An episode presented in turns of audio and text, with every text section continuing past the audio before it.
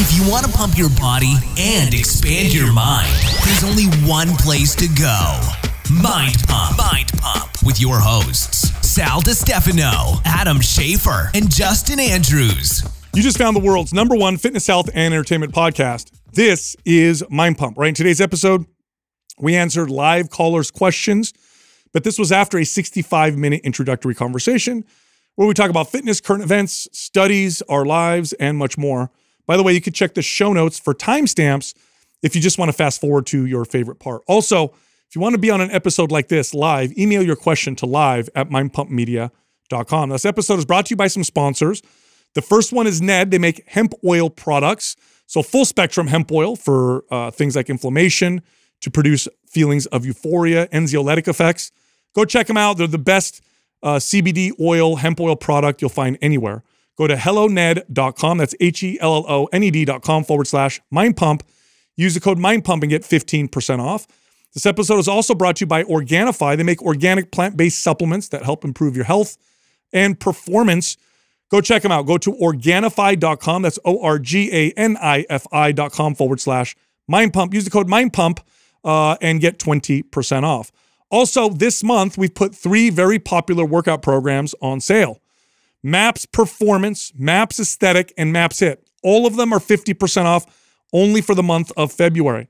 If you're interested, go to mapsfitnessproducts.com and use the code FEB50 for the 50% off discount. All right, here comes the show. T-shirt time. And it's t-shirt time. Oh shit, Doug! You know it's my favorite time of the week. Four winners this week, two for Apple Podcast, two for Facebook. The Apple Podcast winners are Debbie Tast and Sarah B16. For Facebook, we have Ty Baugs and Eric Gorski. All four of you are winners. Send a name I just read to iTunes at mindpumpmedia.com. Include your shirt size and your shipping address, and we'll get that shirt right out to you. Look, there's a lot of ways to work out, a lot of ways to exercise your body, but one of them is superior to all the others when it comes to making your body look the best. I'm talking about aesthetics, and that's strength training, lifting weights.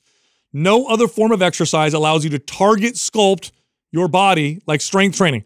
So if you do other forms of exercise, you may look better, you start to become healthier, but only strength training allows you to target parts of your body, develop them, and literally change the way you look. Get you that naughty body. I was, what? Right, guys? Not even. I just came up with that. Oh, wow. Well, please clip that, Andrew. No. Please clip that. Naughty body. I, so okay, when you were saying that, I was like, um, obviously, but I was who would who would disagree or not? Maybe even think that. But then I forgot there there's uh, there's a lot of people that do like um, uh, Pilates. Um, what else is another example of of of somebody a form of exercise that you do with the intent of sculpting the body? or looking the way you, you know what? It, it- think about it. Okay. because a lot of people do stuff to lose weight, right? Yeah. And that's mm. that's their main goal. And you can lose weight doing lots of forms of different Well, the- exercise. Well, the challenge is is that people look at like top yoga instructors or top Pilates instructors or dancers or swimmers or whatever on social media, and they think, oh, that form of exercise is going to make me look like that. That's not quite how it works. First off, when you're looking at the top uh, uh, or the best of the best in each of these categories, you, what you have is a combination of hard work, effort, discipline. Right? They've been doing this for a long time, but also their bodies uh, genetically are great for that particular endeavor. So if you look at like the top, the world's top swimmers, you're gonna have a lot of people with long torsos, short legs, broad backs, kind of flat chests, right? Because that's a body type that tends to do well. And of course, they train hard and they work hard as well. Same thing with basketball players, football players, and so on. So it's not really a good way to determine how a form of exercise is going to make you look. Really, you want to look at what how that form of exercise gets your body to adapt and strength training. There's no other form of exercise that lets you target parts of your body. Like if you cycle, you're doing the same thing over and over again. You're working some parts and not others, right? If you run, if you do Pilates, you are working your body a particular way, but you're not like target building, target sculpting. With strength training, I can literally look in the mirror and say, I want rounder shoulders, I want better hamstrings, I want uh, you know, my lats to come out so my waist looks smaller. I want my arms to look a particular way. And then I can train those parts of my body. I can target sculpt and target train my body. So it's as close as you can get to being a sculptor. No other form of exercise lets you do that. so I, you so you think it's just they they don't have a good understanding of even what they truly want. or what'll happen, right? They they they don't necessarily know.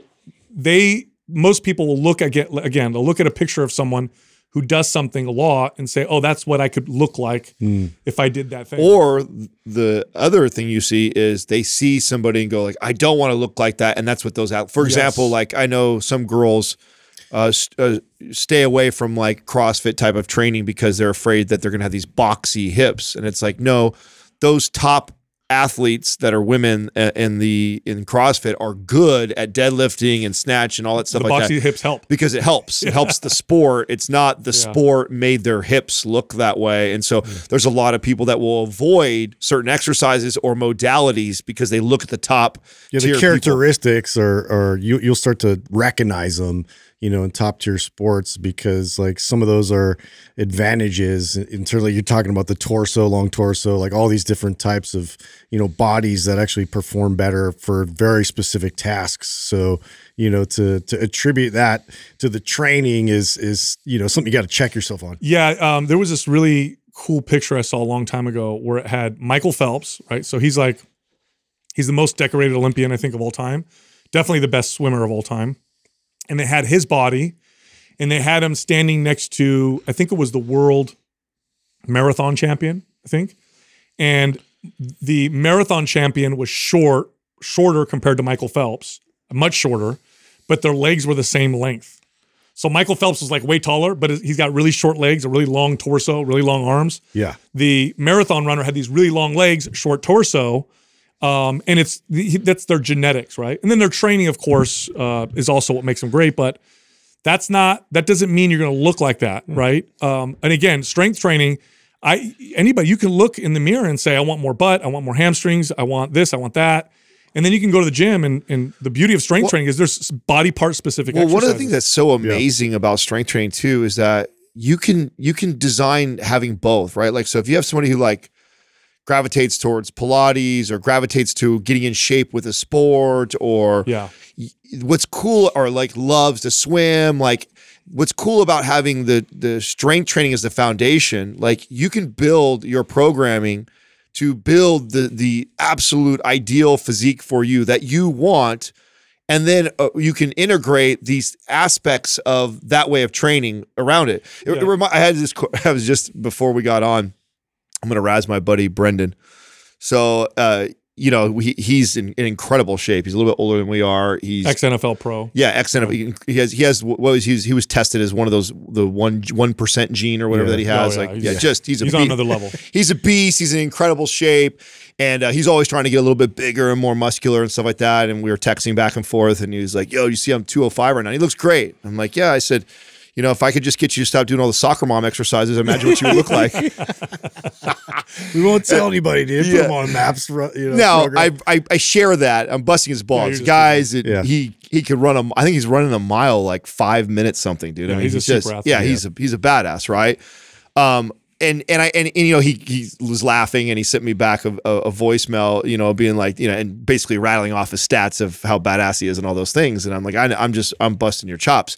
But one of the things that like I, I mean, if he was my client, one of the things I would I would get him to understand also is that I can give you all those things and still build a program Around a- it. around strength training. So I know y- it's not either or. It's not like you I'm going to make you get bigger and more muscular and therefore you're not going to be able to run, you're not going to be able to do these things. You won't be athletic. I can still keep you athletic and and still have a a strength training focused program and build more muscle or get you bigger than what you currently are right now. Like this it's like this idea that you have to train all this crazy endurance stuff. Like if you want to be good at, at just the uh, the athletic pursuits it's like no we can program a lot of like you know to be uh, versatile in in all directions to be able to jump to be able to run to be able to get a good mile. Like you can go you can acquire all those skills and and then also strength training but it's like the people that want those skills they gravitate towards this programming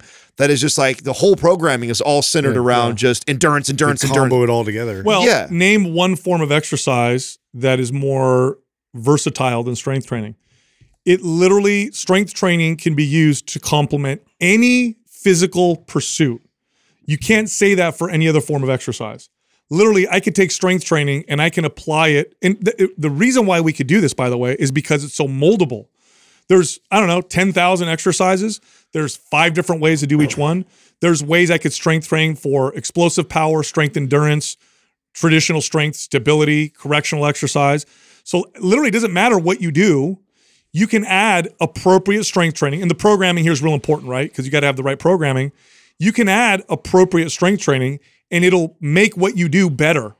There's no other form of exercise that does this. It's it's literally in a category of its own when it comes to exercise and, and, and training. In fact, it's the it's the primary way people rehab their bodies. Even you go to a physical therapist, what they're doing with you are forms of strength training to rehab your body. and all the cognitive benefits as well, which uh, never gets highlighted in our industry. You know, in terms of like being able to keep your your mind stimulated and all these like um, receptors and and uh, being able to um, you know go through and and and teach your body all these new movements. It's basically its own language that you acquire as you get. Uh, more proficient a lot of the different skill of, of weight training and you're you're constantly stimulating it with information so it, it keeps it keeps your cognitive abilities sharp Oh, it's uh, the, the proprioceptive. Uh, so proprioception is knowing where your body is in space. Because strength training is so multidimensional, um, so moldable.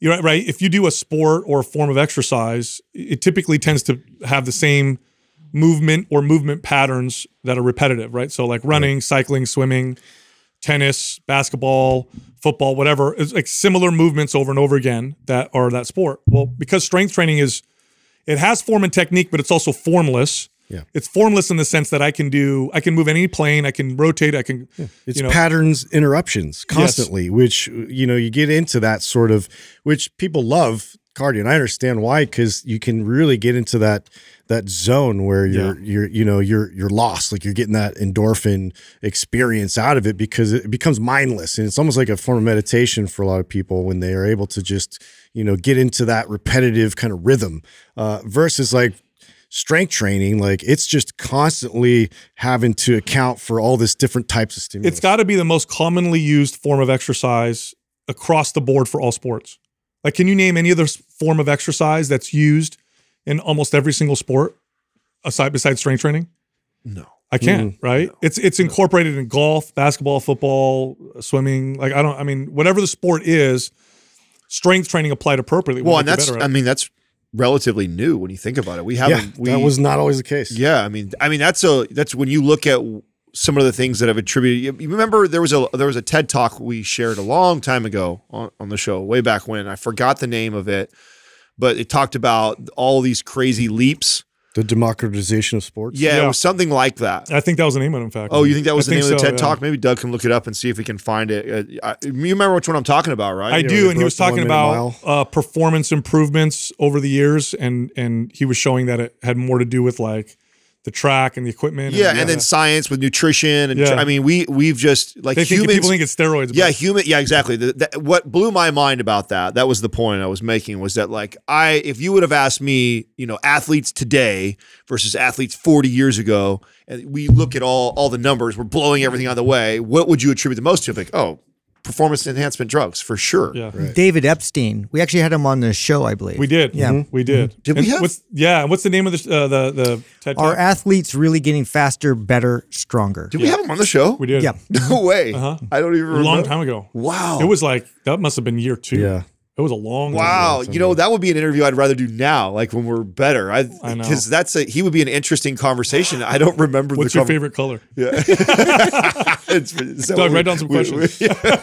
we- we're probably asking some bad shit. I don't know. But that I think I think that's just Do you such- like so interesting because I I mean at least my buddies and I who all like argue and debate sports stuff all the time that was a big argument for the longest time of like what is what has made the biggest difference. And we've just we've come a, humans are exactly the same as what they were 40 years Yeah. ago. And as their their abilities were pretty similar. In fact there's some examples of some older athletes that did some even more impressive things than today. Yeah. so it's not it's not that we've evolved. It's that we've gotten much smarter with our approach. And strength training and recovery are the two i would say have really evolved the most with with athletes. I mean, that was just not. You have athletes now like the LeBron James and many other of these top athletes. that People spend don't realize a it. million dollars a year Yes. on recovery. and people training. don't realize this. Up until the 80s, up until the 80s, I'll say, except for football. Even football, though, if you go if you go earlier than the 80s, like 70s, 60s, up until the 80s, athletes were encouraged not to strength train. Yeah. They were actually told, don't go to the gym and lift weights because it makes you muscle bound. It'll reduce your performance, your athletic performance. This is still a big thing, even in baseball that we Really? were fighting. Oh yeah, That's I mean, when I was helping out the high school team, it was like we were constantly battling with the the high school baseball coach oh, that's so because funny. yeah, it's like don't do any of the upper body stuff, you know. and, like, it's like, like what? Like, anyways, What yeah, kind it of was so dinosaur frustrating. coaches were Yeah, I was like, where? Well, we Where also did you crawl well out we also went on this. It's you know it's kind of like okay, we weren't doing it at all, and then we recognized the the benefits of it, and then there was a, the over application of or it. Or just doing it wrong. So I think when Yeah. you hear a coach that's like that seems like they're dinosaur ages, they were part of the the wave who probably adopted it, Well, but adopted it incorrectly, yeah, and then saw negative effects from it, and they're like, "Don't do that." You yeah, know, like saying? didn't do any of the skill in conjunction with right? Or training. over over training. or it was just bodybuilding. yeah, exactly. Like to Yeah, them, they they, did the like, bodybuilding Yeah, they're like, you're just going to bodybuild, and it's like, no, there's specific. Again, it's so moldable. It has to be done appropriately. But when you apply, because all strength training is, is adding resistance to movement in the attempt to gain strength. Okay, and the and and also possibly muscle, depending on on your sport. That's all it is. So it can be bands, it could be body weight, it could be you know uh, weights, of course, and machines. It could be lots of different ways that you could do this. You could do strength training to some extent just by explosive movement without any resistance at all. But if you apply it properly, um, there's nothing more versatile that'll make you better at uh, at everything. So, and and then as far as making you look good, I mean, you in terms of aesthetics, okay, forget athletic performance and movement, and all that stuff. Just in terms of aesthetics, Oh my god. like you can't. Nothing comes close. There's nothing comes close. Nothing comes No, close. male, female. I don't care who you are, what your goal is. You take your twin and they do any other form of exercise, and you give me the That other was twin your and I do. opportunity, man, to just be look at this. Yeah. Whoa. Well, but there's really no, there's really 10 no, there's no other form that somebody even would make that case anymore, right? I, I brought up Pilates, and not to rag on Pilates at all, but that's one of those ones that I still hear. Like I have people that I've talked to that are like, um, "Oh, you know, I love the way it makes my body look," and I'm just like, "Yeah, if you think that makes your body look really good, imagine if you actually strength train because you could really sculpt the body." So it's not that it doesn't at all.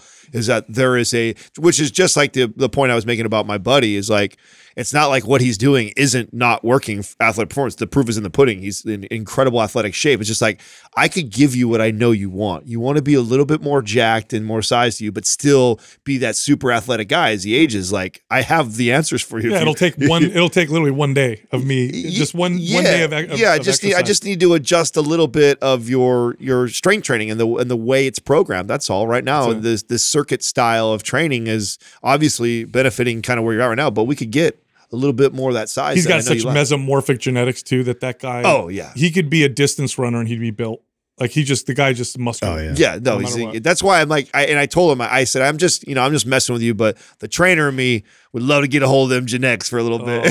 Oh, just dude. let me let me get a hold of that programming for like six months and show you. That's what so I, frustrating when a regular like a regular guy like me meets somebody like that with those kind of. I mean, I've had people like that work for me. Not very many, Yeah, the ones that like go to McDonald's and they're just like shredded. dude. I I've like had constantly. I've had trainers work for me, and I'm just like, wow, dude, he's so crazy jacked. And I'd watch him, and I'd be like, he eats pop tarts and cheeseburgers, and he works out once a week. Like, what the heck is going on here? I'm over here busting my butt to try to look. you know, do you think good. do you think those same people, um, or do you think this is a different gene that allows you to even get away with, let's say, uh, um, you know, less appropriate training for what you're trying to obtain. Do you understand what I'm saying? Yeah, I think if do you, you think have- that, you think that's the same kind of gene, Yeah. or do you think it's different? Do you think there's like a a gene for people that are just man, they are just blessed. They touch weights, they build muscle, or whatever. And is that same gene responsible for the people too who like they could also train terribly, not eat? Okay, so yeah, you- when you have those muscle building genetics that are on that one percent that just extreme, respond. Get away. I mean, you ever look at pictures more, of yeah. like uh like Phil Heath, right? He was Mr. Olympia for a while when he played basketball. His arms look like mine. He This was a monster, yeah, when he was young. Yeah, this is playing this is also this is also what makes it very difficult for people to point to a person as an example of what they're doing and how it's worked for them Yeah. because there's such a large individual variance on how you respond. I mean, we talked about how bodybuilders need very little calories. There's people who can get, which is also why you hear people be like, you don't have to eat that much protein. It, I only eat this much, and look at my like. There's some people that uh, probably assimilate protein, need less of a requirement than other people do to build muscle too. So just because we have these these general truths in nutrition of like, oh, this is the best ratio that remember, this is a, a collection of people over a study that are all individual. This is what they come out to be, the average or median, and therefore that's what we put out as the science. But the truth is there's there's there's two ends of the spectrum and then everybody in between. And if you get somebody who is an incredible responder that needs very little of this the very little of the protein need very little of the additional calories but and just need to touch the weights doesn't even have to be good programming and they respond. And then you have the other person who has to do almost everything perfect and then they barely see any any mm-hmm. response from it and then everybody in between and recognize that you're somewhere and you fit somewhere in that spectrum and the person that you're using as an example That's not fair. Yeah. yeah it could be so different on on the spectrum Yeah, than like you are there's some people like Herschel Walker. You guys ever see this guy, Yeah, fifty yeah, something years old? That guy's a stud. Like what is going? Or Ronnie Coleman. Ronnie Coleman was top ten Mr. Olympia, pro bodybuilder, natural, natural. Then the story goes, and this was corroborated. This is, I mean, this him is and flex right flex is Flex- the one introduced him Flex Wheeler, and Flex tells a story, and so does Ronnie Coleman. Flex Wheeler's like, "Hey man, if you just did some steroids, like you would totally win." that next year, he showed up on stage, and everybody was like, "This, th- who is this mutant?" And he won, you know, and then won seven times in a row, whatever. Yeah. So those genetics are out there. Unfortunately, most of us don't have them. That's the shoehorn. Speaking of, of strength training, do? Dr. Andy Galpin posts this this study that people were getting kind of confused about and excited about. So, um, and you guys saw this. You sent it to me, right? I did. yeah, You're the one that saw- yeah, yeah. Saw it. so I'm going to pull it up and read kind of the title of it because people were like, oh my God, this is crazy. It says males do not gain muscle and strength, uh, muscle strength and size with the resistance training faster than women. In fact, females often see faster progress in upper body strength development. So this is a sex differences in resistance training, a syst- uh, systematic review and meta analysis. This was a great study. Now people were like kind of confused by this, like, wait a minute, like women build more muscle or like what's going on? so I kind of wanted to explain this because I read it. I'm sure this is going to make its rounds. So it's it's it's relative size and strength to their current size. So because women are smaller and men are much larger relative to their size, they will gra- they will gain uh, excuse me gain a greater percentage of muscle in a particular period of time than a man will. This is also true for a smaller man versus a larger man. So if you're small, for example, if you have 10 pounds of lean body mass, you gain one pound, you gain 10% more lean body mass. If you have 100 pounds of lean body mass and you gain, you know, five pounds, it's five times as much muscle, but it's less.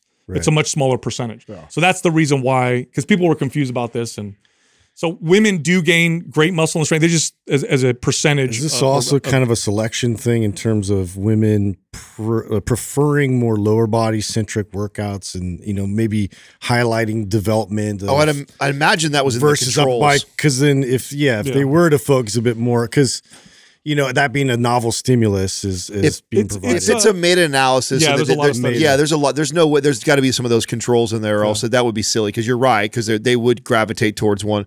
I mean, I think what the the most interesting about the study that it highlights more than anything else is that the potential for women is is equally there. Yeah. I think that's the the real That's how I read takeaway from this is that you know a lot of women sometimes can be discouraged that You're gonna see results. that they can't Yeah. build muscle or it's so difficult for them or they've been told and so we get all the testosterone, so we build muscle. you know what the biggest you know what the biggest challenge first yes of course men can build much more total muscle they start out with more muscle of course but here's the biggest challenges for women traditionally or generally speaking when it comes to building muscle one they're typically more apprehensive at consuming the right amount of calories and protein to build muscle whereas guys tend to be more uh, they're, they're more ready to do so or, or they try to because they're trying to gain whereas women are a little bit more apprehensive so they tend to consume too little and they're also not as ready to lift heavy right. and so those two fat those two things play a huge role when I- women eat the protein eat the calories lift heavy i mean you see phenomenal I wonder if, I wonder generally speaking too, uh,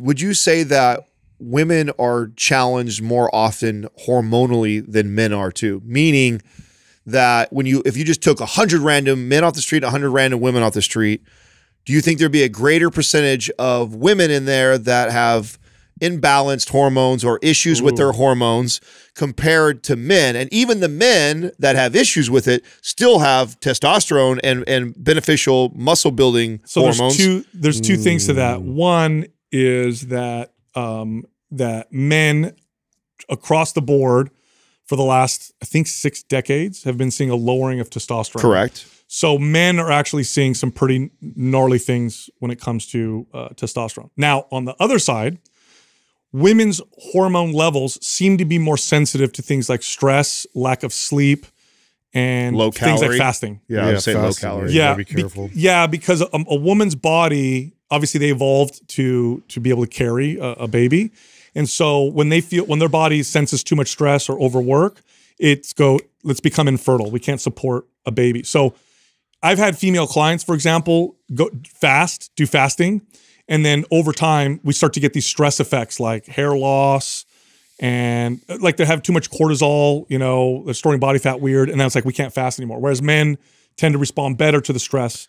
You fasting. get where I'm going with that I do. question, though, right? Yeah. Like because I mean, I think birth control plays a role too. Right. Women so, are, are, right. are that- so that was my point. Hundred off random off street, and, and this is a thing. That, this is the problem with studies like this, right? Because there's probably a lot of women that are reading that be like, man, that cannot be true. I don't feel that way, and they're probably right because they probably fall into more of a more general or average. If you were to select people randomly and not control them for a study and go, okay, let's get hundred women who have good balance or good and balanced, healthy hor- uh, hormonally, and let's put them in this study, and let's do the same for men. And then, oh, look at that! When everything's all equated for, they actually can build muscle just as easily as men. But the truth is, that's not the average woman potentially, right? I'm saying, is there potential that when you would grab hand, a random hundred off the street, that there would be a greater percentage, and how much greater of a percentage would that group of 100 women that you pulled and 100 men Well- pull that would have in uh, hormonal imbalances, Yeah. Which don't play a huge factor Yeah. in the ability to build muscle and lose body fat. I think, yeah, I think you're making a point with that. I think too, based off of the episode we did about like why women should bulk and what kind of response we got from Oh, that. It's like, you know, how often is that uh, a conversation or something that women are actively seeking is to, you know, go higher in their calorie intake. The It's very- typical the typical under eater, chronic dieter is a female. yeah, You typically don't see that. with you're not going to build Not- well in that state. Yeah. So when a woman's like, I'm going to lift weights, her goal is usually to lose weight. And so she's afraid of eating or fueling her body appropriately to build the muscle. Whereas a guy, even if he wants to lose weight, you know, he's, it's- you he's know like, where "Oh, you I see wanna-" that in men? Where you see that in men is when men have lost a bunch of weight because they were really overweight. Yeah. Then, Then they have the fear. Then they become chronic undereaters, right? So if you've met somebody That's true. who had to lose 50 to 100 pounds and they actually finally did it, right? For whatever means they did it, whether it was properly or improperly, more often than not, it's improperly where they cut Mm-hmm. hardcore calories and they do lots of cardio. And then they are become chronic undereaters because in fear of going the other direction. So they're constantly keeping themselves in this crazy deficit. You know, I'd love you guys' uh, input on this. In my experience, the with the average man and average so average male, average female client within a year, and I say average, so they're probably working out two to three days a week, you know, um, in the gym consistently. Um, they're not like perfect about their diet, but they're eating better. So these are people I've worked with. Okay, the average woman I could get to build about six to seven pounds of lean body mass in a year, and the average male usually around 10 to 13 pounds of lean body mass in the first year. Would you guys say that that's similar? These I mean, are I th- average people. I mean, I think that's a that's a a, a pretty fair Yeah, and and- it, it does. But here's I don't. Generally speaking, yeah, I would probably Man, I say can't- I can't. When you would track them and all that. Yeah, I can't. I, I couldn't. To be honest with you, it's crazy. It's been so long now, and it's been and there were Mm-hmm. so many people that it would that number sounds fair enough that it's not like it definitely wasn't something crazy. Yeah. it definitely wasn't no twenty pounds they were putting No. on there. And but I mean, when you look at like your client base, especially if you include the the first half of our career, I mean, over the course of a year, a lot of my clients didn't see a lot of results. Just Oh, be honest, I'm I talking mean- about the back half of when you would- Yeah, I mean, I mean, the I'm not looking at the, the clients back that trained at the beginning. I mean, I mean, the, the truth is, I mean, it's this. Uh, even if you're a good trainer, right, which I would consider myself the back half of my career, the adherence to uh, to consistent uh, consistency in diet and training is so so rare. That's that, hard. That when you know, so it's it's actually hard to remember what that looks like. If I were to bring an average out, I'd say it would be incredibly low and bad because the average is is you know, there's so many more people that I guess the median. You're right because the average would count Yeah. like a lot of the people that Yeah. would. yeah yeah yeah would fall know, it's- yeah That's depressing. Thanks for bringing it to the depressing. It's it, well, It's like- yeah. I mean, Hey, you're were right. good. Though. Like, it- it- so it this was- is what I don't know about you guys. I mean, you guys actually It's train very clients. rare we get those transformations that were powerful. You know, You guys have probably actually trained more clients than I have um,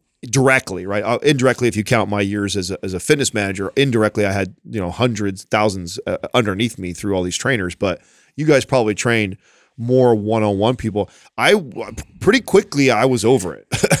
And it was part of that was that it's the same reason why when when on the business side when people ask me why we don't do the the mastermind group thing also it's like low hanging fruit shit it's like you know what I I have a really hard time with and I don't know I don't know what this is I don't I'd like to say it's my integrity I don't even know if that's true or not though is that I have a hard time selling ideas to people when I know what the the failure rate is it's and I, I You just got to be honest. I I'm, think. I'm I'm You- challenged You know, with you that. saying that though too. That I 100 percent that was always in the back of my mind. Is I, I'm not breaking through. I'm not breaking through. Yeah. And this is why I reduced my clientele down to like a few Yeah. and the the higher end model because I just felt like I wasn't doing everything I could. I just changed my expectations. I I started to look at all the other ways that I was helping these people.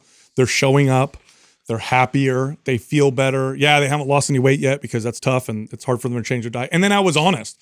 I would tell people when they'd hire me, I know you want to lose 30 pounds.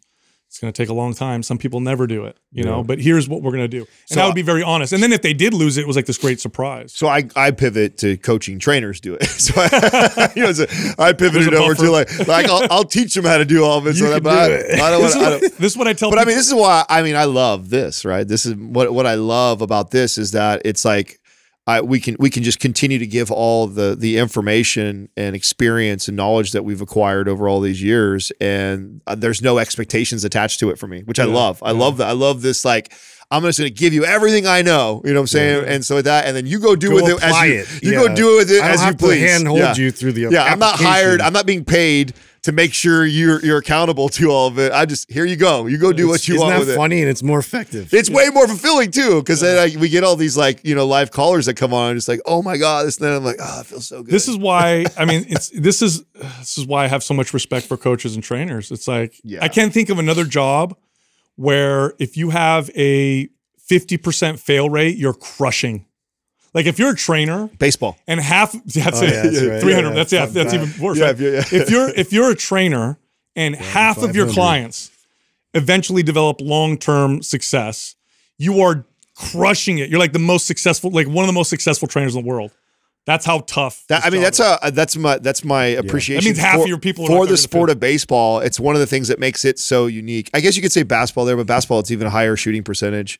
Uh, it would be considered really good. Um, yeah, in baseball, if you're batting 300, you're a killer. Like imagine, imagine what a when you think about that, what a what a what a tough mental sport. Like it doesn't get enough credit for the mental game Yeah. Yeah. that it has. Is like, like, you are going to get to the play and you're going to fail Most of the time, seven times out of ten if you're lucky. Most of the time, you'll probably fail eight times. Like that's you know, like that takes a lot of, Well, of, I of would, mental I, I would even argue training's harder because you're dealing with people. So you're not striking out. It's like, oh, sorry, Miss Johnson. I know yeah, you're yeah, taking no, there's money, other. but You're not just dealing with your own emotions; you're dealing with their emotions yeah, too, right? That's why I tell trainers, I say, you know, number rule number one, it's all your fault. Rule number two, don't own any of it. Like you got to do both if you're going to be successful at this. You know, really tough. Anyway, I want to tell you guys about uh the. We are here in the future.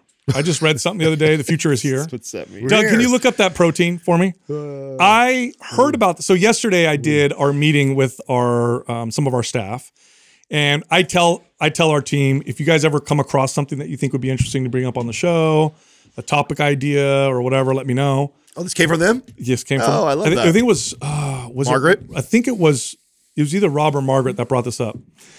This no sponsorship or anything like this. I'm not advocating for the company. I don't know if it's a good product. I just thought this was crazy. Vegan whey protein.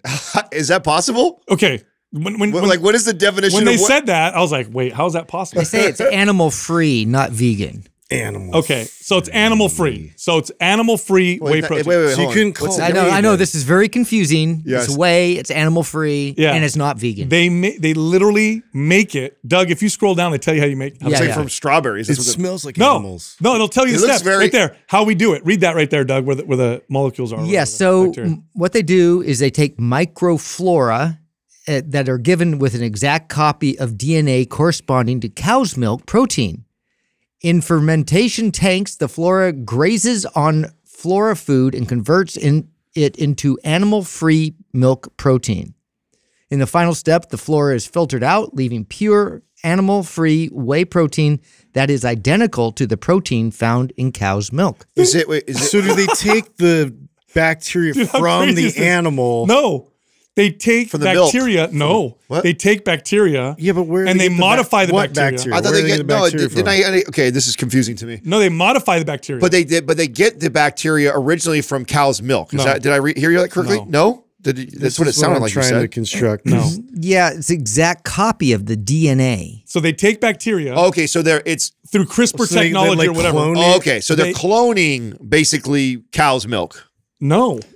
No, no. Cloning, cloning. Okay, no, I don't think cloning would Okay, be the right so term. Okay, well, but you know, okay, copying. Yeah, Yes. copy. They're- okay, They they're- but- copy it You you still They need Xerox the animal it. milk though for them to. No, for the '90s nope. kids. You, you don't need anything. Cows could disappear off the face of the earth and they'll be able to make whey protein.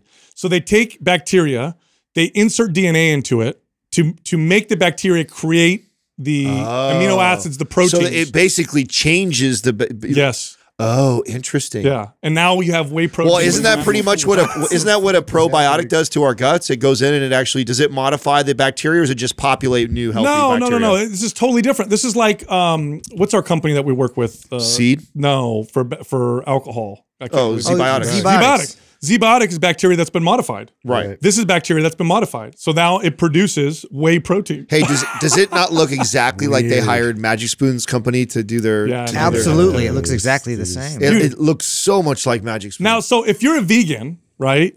Now, like real, okay. I I'm not bet you gonna they say, know who they are. I'm not going to say real vegans.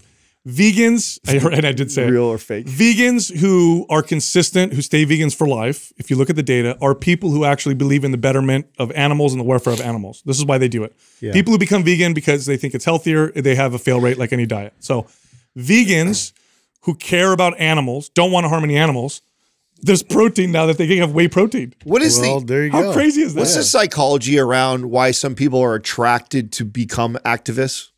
To become activists? Yeah, do you know? They need purpose, probably. You're just I'm guess- guessing? I'm guessing. Can you search that for me? Why do be, I why mean, you do could people check- become activists? Yeah, I mean, there's got to be a psychological thing that that causes you to want to all of a sudden feel this desire or need. When to- we saw I, George- I- it's, you know, what's striking it for me, right? Or What? what's what's prompting this right now for me? I watched the um, Pamela Anderson documentary last night.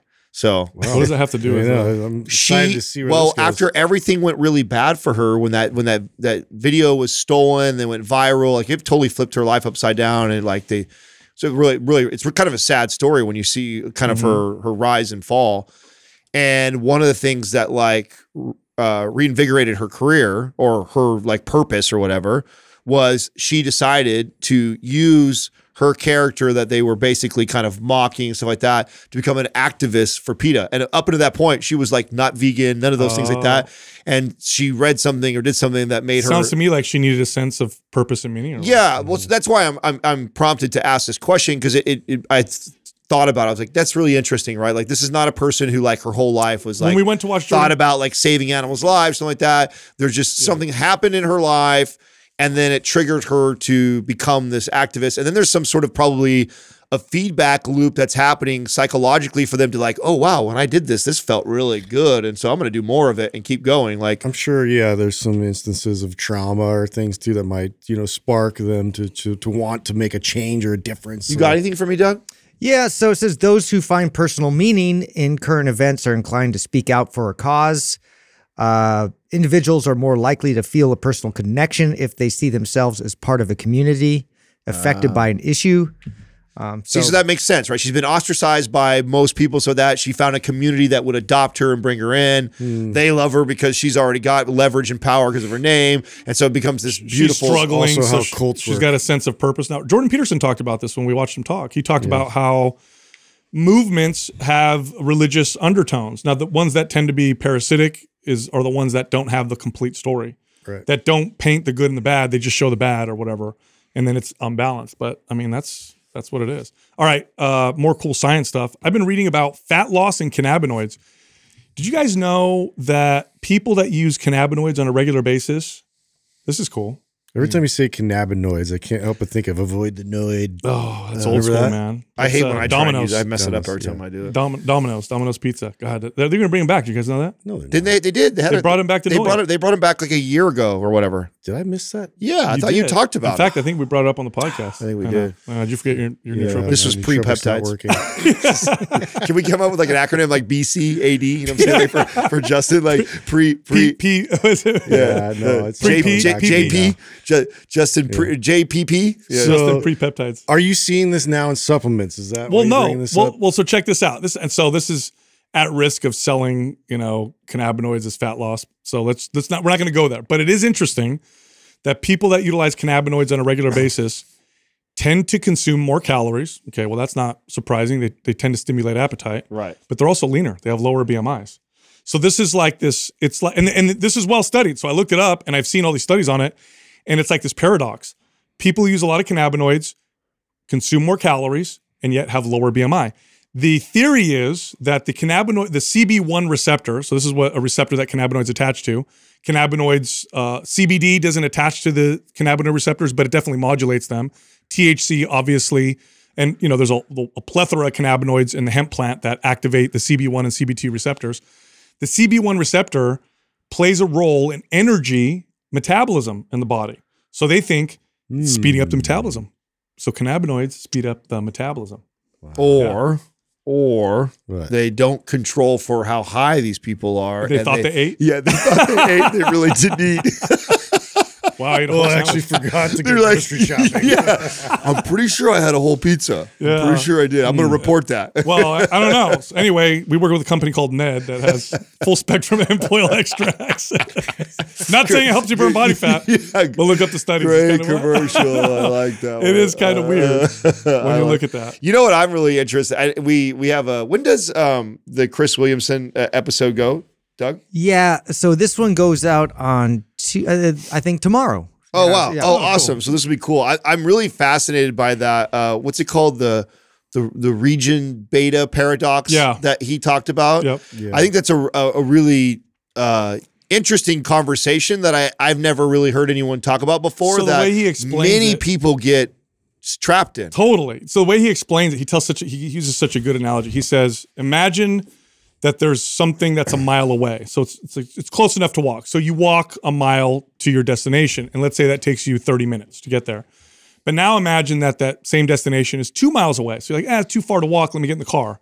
So now you drive there and it only takes you seven minutes. So the paradox is you get somewhere faster that's further because you're using a car. And the examples he gives are like you're in a relationship, it's not great, but it's not so bad that it forces you to leave. So you stick around. But if it just got worse, you'd leave and then turn your life around and get into a better relationship. Yeah, So it's called the region beta paradox. And I think a lot of I think a lot I mean I can can uh remember a time in my life. I think I've mentioned it before on the show when the the time in my life before I left 24 hour fitness, I would say there was a good 3 to 4 years I was stuck in that paradox. I was I was uh content with the amount of money I made. I liked what I did. I liked being in the gym. Like you, you all remember what Yeah. that that that environment's like. It's, it was it was a fun work environment. But deep down in, in the back of my mind, I knew I wanted more. I knew I wanted to do much more. Um, but I was content enough. I didn't, there wasn't enough to shake me up. And to be honest, I, I'm very grateful for the the stuff that had happened right before I left because it was enough to kind of rattle me and, and, Did and something happen right before? yeah, so it was in, in combination. So like I had a, and it probably took this, both these things happening.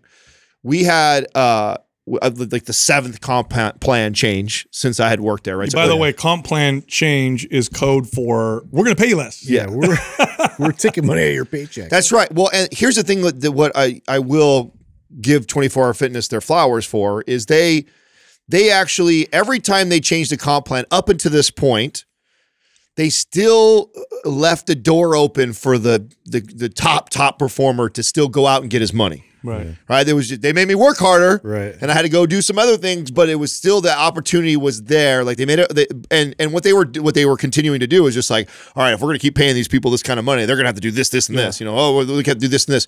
What eventually happened, and what was really the the the straw that broke the camel's back with me was they put a ceiling.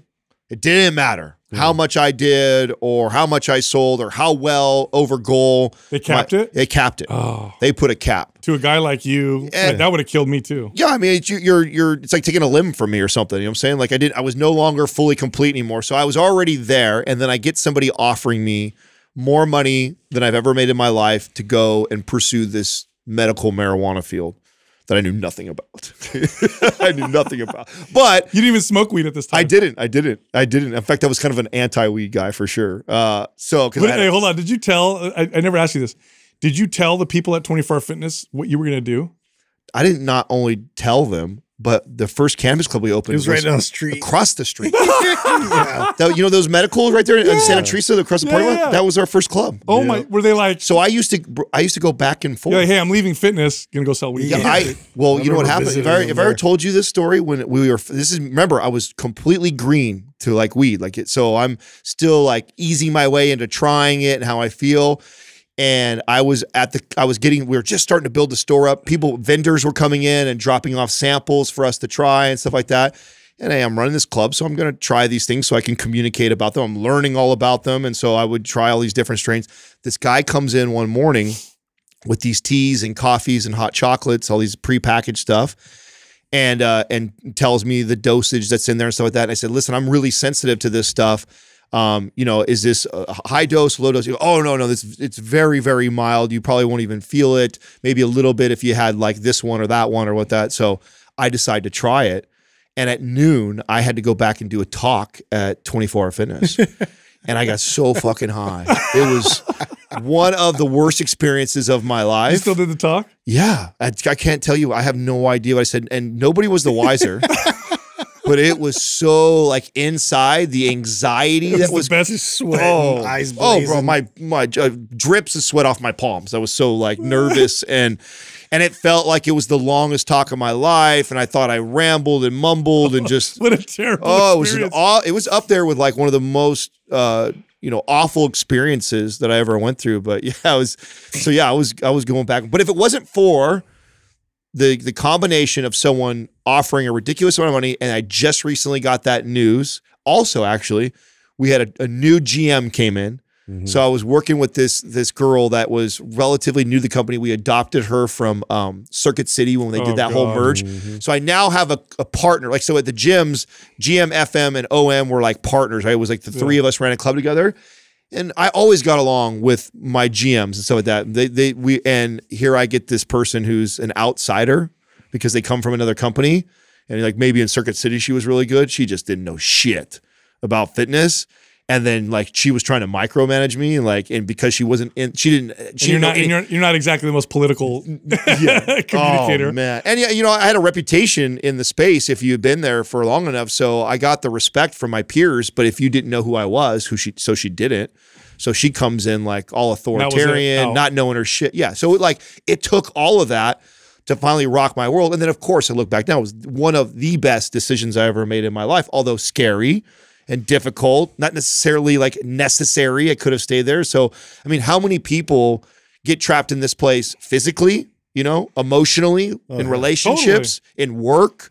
Well, I immediately think of all the cubicles out there. Yeah. Like what, what, it's that comfortably numb, as they call it, right? Like you just get in, you check in, you do the nine to five, you go home, and it's just like you're getting paid just enough to keep going, but you're just not really motivated to look for another job because this is the safe thing. Yeah. And this is where everything's like controlled. Do you know how many startups like that now are these amazing companies that happened because of recessions, where people got they lost their jobs, Yeah. and they were brilliant, but they were you know like this, they were comfortable or whatever. They lost it, so like, all right, I'm going to start a company. I'm, I'm already fired. Let me just take this big risk. It's crazy to think Yeah. that, uh, and the whole idea of the paradox is that, you know, something negative or worse happening to you would actually be better. Yeah. That's the, the, the That's life, man. that, It which is. that, that it's crazy to think that you, if you were in that position, that you technically should be wishing or praying for something traumatic or bad to happen to you to Oh, kind of that didn't wake you up. How about this? yeah, yeah. Yeah. And I mean, many times I think that those things happen, and we and then we instead of u- using that as a sign or motivation to move you in the right direction, we take the the victim role. Hey, like, this said- sucks for me or poor me My- versus my- like, oh, this is a sign. I need to move my ass. Total, I mean, my severe gut health issues that I had in my early 30s that literally were terrible. They were terrible. It was a year of hell. Uh, if I that never happened to me, and in, you know when it's happening, that's that's the thing. When it, you're in the middle of it, you don't think, "Oh, this is good for me." You think this sucks. Yeah. This is terrible. But if that never happened to me, I would have never pursued wellness and health the way that I that I did after. I was a meathead up until that point. I would have never moved in the direction of the voice that you hear now on the podcast had I not gone through that health crisis. Yeah, you wouldn't have started eating organic food. no, I bring that because you guys see that video uh, from Whole Foods? talking about Whole Foods. Yeah, it was like on what is this? ABC. It was like some piece that they were talking about. Um, actually, their brand. It was like 365 Organic. I think is their yeah, brand. yeah. So a lot of the um, the frozen the frozen vegetables that they get are directly from China, eh, which is not regulated specifically under the organic? same guise of of Okay. how they regulate organic foods here. Uh, and so people are like, "Wow, I didn't know that." It was very sneaky because you look on the back of the label and you could see, you know, um, direct from China or like processed in China or made in China, and, and people started to be like, So "What I- is this?" I didn't know that that was Whole Foods. So I I read about this. I don't know any specific brands because so you guys know this. We've been doing this long enough. The organic market was so small when I was uh, back in the day when I was training that in order to find organic food, you had to go to an organic grocery store, and Whole Foods was the only place. Yeah. You couldn't find organic foods at Safeway, Lucky, Albertsons, anywhere else. Now they have whole sections and it's a huge market. Costco didn't have organic food. And then it totally exploded. And the market demand was so high that American organic producers couldn't meet demand.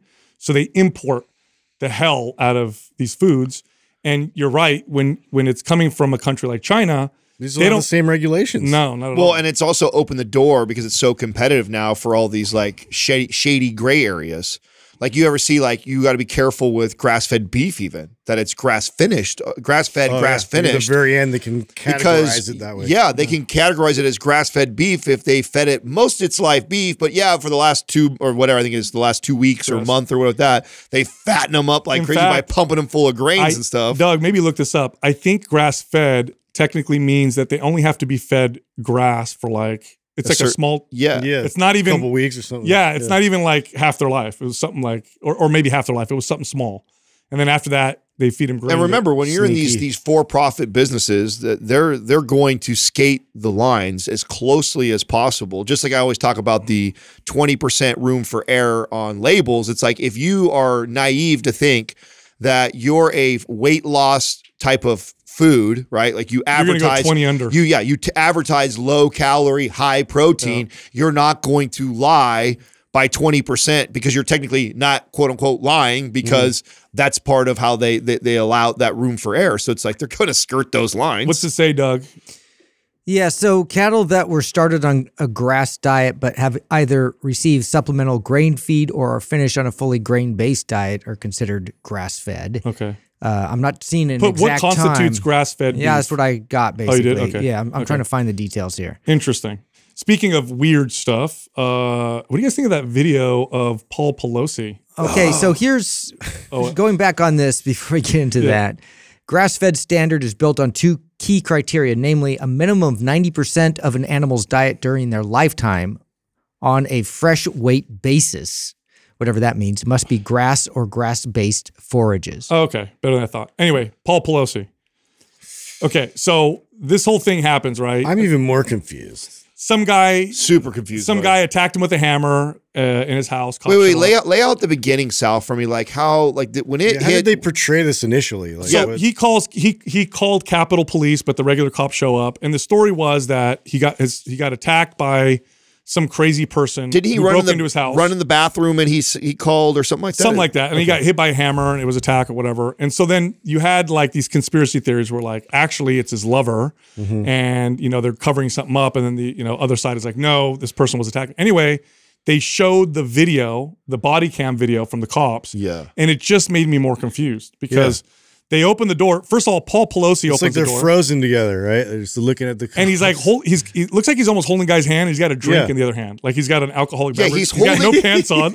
Yeah. still had ice Yeah, his he- cup, just like, like, He's look got at a what? button-up shirt with no pants and Um, barefoot, and a mixed drink. and he's holding on to looks like a beer or something. Yeah. And then the other hand, he's like gingerly holding his wrist. He's not like gripping. He's No. like like hold, almost like he's holding his hand, but he's holding his wrist. And that dude has got a hammer in his other hand. And when he answers the door to the cops, he He's says like, like, "Hey, what's up?" "Hey, what's up?" Hey, Hey guys. oh. And then then there's this weird awkward moment of nothing happening, and then all of a sudden the dude with the hammer starts swinging Oh, he- at Paul Pelosi. He And went then- for it, no doubt. Now there's video of the guy breaking into his house with the hammer. So he did break in. It's just it's just a weird it was weird like like you know you open the door that way. Plus he wanted Capitol Police, he didn't want the regular police. So there's like all this And it, it just seemed like they're waiting for the police to show up to then all of a sudden now we're gonna do the drama. That, what is that? like what? Like it's I was so again like it to me it's just like so many questions that it's hard for me to just take it as just oh this guy broke yeah, in so and part of me is like maybe he was like trying to keep the guy calm. So he's like, let me just go see who's at the door. You know, let me just see what's happening. Right. So maybe that I don't know though. If a dude broke in my house just with a don't hammer, hit me yet. yeah. If a guy broke into my house with a hammer, though, I don't know if I'd answer the door to the cops. Like, I'd be like, "Help me!" You know, I'd run out or whatever. Yeah, exactly. Like oh, you're here. Ah. Yeah, but I don't know. Something. It's kind of weird. it feel it feels totally staged, but what I can't wrap my brain around is why. Oh yeah. Like, no what is the desired outcome of staging something like that? I don't think it was staged. I think it was. I think there's more to the story though. O- Obviously, there's But, more yeah. to this story. I mean, you have Why to is he holding a drink? Well, It Well- feels like they are. Yeah, What's they crazy is how this will get- between the two of them, whatever that was. What's crazy is how this will get brushed under the rug as like no big deal, and it will be no one will be talking about it in a week, right? And I just think it's like That there's something here that is very obvious if you watch that video. Like this, that that, that is not. There's nothing normal about that situation. And to just be like, oh, he was like a, a random attacker, and that's what happened, and then he's now, you know, doing 30 days in jail or like that, and then we just we're we're on going about our business is just, I don't know. I know. I watched the video like ten times. I'm like, why is he Yeah. holding a drink? Why is he holding his wrist that way? Why is he smiling? Yeah, Why- Katrina why didn't are want to they watch it, and smiling? I Why made are her they- watch it. I was like, "You have to watch this and, and try and explain to me what you see here." She's like, "What the? F- this is weird." I'm like, yes, right. Like, I don't get it, dude. I, I have, told you. I can't figure this out right now. Help me Oh, You know that uh, those videos on YouTube, the Aussie man commentaries. Yes. I want him to do like Yes. a commentary on it. That would be Yeah. fantastic. What are those? What is he? What do you say? that Aussie man, he, he like he, he there's videos playing and then he he speaks with a real strong. Oh, Australian there's a accent. that's the guy. There's a guy who It's does all the- every once in a while, I see those go viral where they're dubbing over like the um. A lot of times they do it with um like senators and stuff like that. Is Yeah. that who you're talking about? No. Oh no, no, that's bad lip reading, but I love those. Too. Oh, that's Yeah. what. Oh yeah, That's my favorite. I Tho- like those are great. those dude. are good. So like. I, I, I will- like you have to really to be able to. it looks like that's yeah, what it looks saying. like that's what they're saying. Like I, I wonder how. how I wonder how long it takes because like he, That's right, like- he, he probably like yeah he watches it without the sound and all that, and he's just probably looking at it and like just probably writing notes of like it kind of looks like he said turkey or whatever. Yeah, you do you you do you think that person has like a lip reading skill going into that, and that's why he can do that? Because that would think about what the skill would take to do that, to actually script something without spending Where do you hours learn that skill? I don't know. lip reading. Yeah. maybe he's maybe he's deaf. Oh yeah, that's true. You know? That's true. That would actually that'd be interesting to look into that because that you have to have a skill to be able to listen to it silently and then come up with a Probably funny. just a weird kid that's very observant. You know, he's just looking That's at people's really ticks obser- and that's- everything. that's I agree right. with Justin. yeah. 'cause oh, you I- don't I- think it? I think he's weird and, I- yeah, yeah. and creative. Yeah. I don't think it's. I've known kids like that. Oh no, I bet he's got a lip reading. You've known skill. kids like that. Yeah, they'll just like, dude, this was a pastime of mine. Like, we would sit on a bench and we would like portray, uh, you know, characters for these people that walk by, and we would like make up stories for them and like, you Dude, know, do this voice Oh my over God, for let me them. tell you something we used we to do that all the I do time. that Let too. tell you, hey, let me tell you Yeah. something. When Katrina and I It's- first it's were the dating, best. so she's she loves people watching, right? So she's uh, she's That's like my favorite. So do I. I think well, I think it's part of the gym, right? When you work in the gym, like that was one of my favorite Oh, parts. by the way, gym man, like companies figured this out. They used to make the cardio face the TVs. Yeah. New gyms, the cardio faces the weight room because people prefer to watch people. Yeah. Instead of the TV. while It's way more entertaining. Yeah. So what I, Katrina and I would always do this. We did this for years when we first started dating, and we, when we'd be out, be out on dates and stuff like that, and we'd see another couple, and we would pretend to have their conversation. Yeah. Yeah. So she would take on the role of the chick, I'd take on the role of the guy, and, I, and we would be watching them in the corner of our eyes, but then they've been, been trying to act have out you, with herself. have you guys ever done this? This has happened to Jessica and I, like watching TV shows, and I and it might even happen in public once. Have you guys ever had an argument with your significant other by proxy? Like in other words, What do you mean? you're watching a TV show and the couple is Oh, getting and they're arguing on something that's kind Oh, of and then of course. and then you take the guy's side, and then she takes the girl, and then you end up getting a fight over the TV show. I hate that so bad. That happened to us. a cou- paying attention to Linda. Yeah, yeah. Well, Yeah. she's acting crazy. Maybe she's just acting crazy all the time. Whoa, well, that, you know, you know, he's not paying attention. We just go back and forth. And it happened a couple times, and at the end, I was like, "This is so stupid. We're arguing over TV. show. we're, That's what you fight- think." we're fighting over a reality show. It's like when you get in a fight because of some dream, you know, your wife has the night before. Oh. like, That- there. You know, Katrina is notorious for that one. I'm gonna. She I'm gets gonna- mad at you for oh, your dreams? because she has she has very like vivid dreams. And, I mean, I told you she has like the dream book, and they all mean some of the. Yeah. So there'll be times she wakes up and she's just like in a bad mood with me, and I'm just like, "What is wrong with you?" She's like, "I had a How bad, could you I do a- that? Yeah, she- and she'll give me this like, "I had a, I had a, you know, I had a bad dream about you," and like giving me like this dirty look, like I like I did something. I'm like, "Wait a second, you're gonna be mad at me because of your crazy ass dream?" Like, how's that work? you did it in my yeah, dream. yeah, I know. Speaking of dreaming, uh, the gold juice from Organifi. I just started using that again before bed. So relaxing. It does help with sleep. It really does. Very, very relaxing. Now you do that like in a uh, like warm it up. Uh, Yes. yeah. Yeah. That's yes, the move. macadamia nut milk. Okay. Yeah, and I have one of those. What are those things called? Those little. Swifter or Slift, Sifter, Sifter. Frother. You guys are Frother. nut. What did you Swifter. Swiffer is what you do your floors No, with. he's seen a Swifter. Yeah, Swifter. You know what though? I that sounds like it should be. a I Swifter. know. Somebody was like, Yeah, "I'm going to start a company." a Swifter. yeah, it's a brand. hey, honey, can, Swifter can you Peter swift my drink real quick? Make sure it's all swifted, real good. It's, but uh, no, macadamia nut, nut milk, warm, about an hour before bed. Ah, Do you know so what good. their top products are sold? Well, Have they? They're green juice. That- I know that's one of them. Yeah. I know that's one of the. Now they is that because they've just had it the longest? No, I would it's, it's, speculate. Yeah. it's got the most It's got to be gold. It's probably like green gold. I, I would think Pure is on the move, dude, because that's. I mean, that's one I've been like promoting. Well, I remember crazy. when we first like started working with them, like, and, and we used to talk about the green juice all the time because my entire fitness career, uh, I knew I under ate vegetables, and so I, I was wise enough to attempt to do green juices, and they always tasted like yeah, grass. Like, grass. yeah, and I like remember, I remember. I remember, I remember, like literally drinking these green juices and being like, "Fucking the terrible vegetables are better." Like I'll just eat the stupid ass vegetables because I didn't like vegetables, Remember they right? had those like sprout thing. It's like Yes. you're literally just eating a hedge. They of, were. uh, it was bush. terrible. And then when we got introduced to Organifi, they were honestly the first green juice Actually that, that good. actually tasted good. Yeah, I was like, not not bad. yeah, Good. yeah. Yeah, it's uh the stuff that they would make you eat, not Organifi, but like the green stuff, like the sprouts and stuff. Like when I would eat that, I just think to myself, like, this is what people would eat when they can't find food. What am I, a cow? yeah, like like if you're starving, this is what you would eat because there's no food. Otherwise, why would you eat this? What's that? What is that? That they used to do this at smoothie bars where they would juice something for you and it's a dark green. Oh yeah, wheatgrass, Disgusting. Wheatgrass. it's, Yeah. uh, What? nasty. terrible. Algae. But the chlorophyll apparently in it is supposed to be really good for you because it mimics or it looks like red blood cells. That's the selling point. I never got benefit. Is the from it. chlorophyll the stuff that you had me taking way back in you know COVID days? That No, was that that's chlor- chlorophyll? no, that's chlorine. no, no, no. What was the things? Those droppers, those illegal droppers you gave me. Yeah, that, Wait, well, hold on a second. What? it wasn't for one. It wasn't no. It was uh, chlorine dioxide. It was chlorine dioxide. Told you chlorine. Oh, Not I thought I said, I chlorophyll. thought I said chlorophyll. Yeah. I don't remember. Yeah. No, It's very- chlorophyll's green. But you don't dare say that because you'll get. A, I'll get a lot of heat now. I know. I just that's Not why- anymore. We're past Uh, that. I don't think That's so. Pass that No. I, you know what? Let's You're let, let me validated, see Doug. right here. Don't go anywhere. But chlorophyll, by the way, you know, if you have heavy metals, that's good for uh, getting those out of your body. That's just. I ran I ran a uh, I ran a, a poll because I have the Mind Pump Media thing today, and I was just uh, interested. Are you gonna get the you mind pump media dance a little page bit? shadow banned too? No, no, I just okay. So I was just curious. Like, uh, I asked about how many people got the vaccine. This is what what I, I brought up the other day about now that all, a lot of stuff is coming out. Um, you know, I was I'm, I was vo- voicing my frustration with my friends and family that like Yeah. haven't like come forward and like apologized or even admitted like oh, I kind of regret it or whatever, right? And so I was like, you know what? Okay, that's my own personal experience, and maybe that's just a few people in my life. I wonder if that's the, uh, you know, the the the average person who pays attention or listens to us or what that. So I did a poll on there that's just saying like, how many people got the the vaccine? Uh, how many got it? Didn't get it? Regret it? And don't regret it?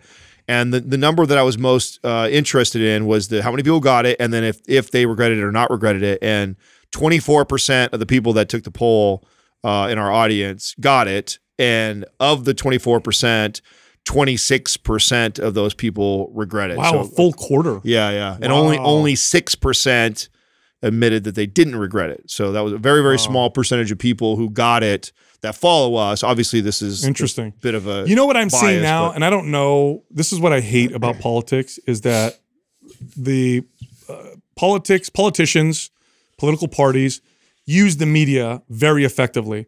So I don't know what to believe half the time. So you know what I'm noticing now?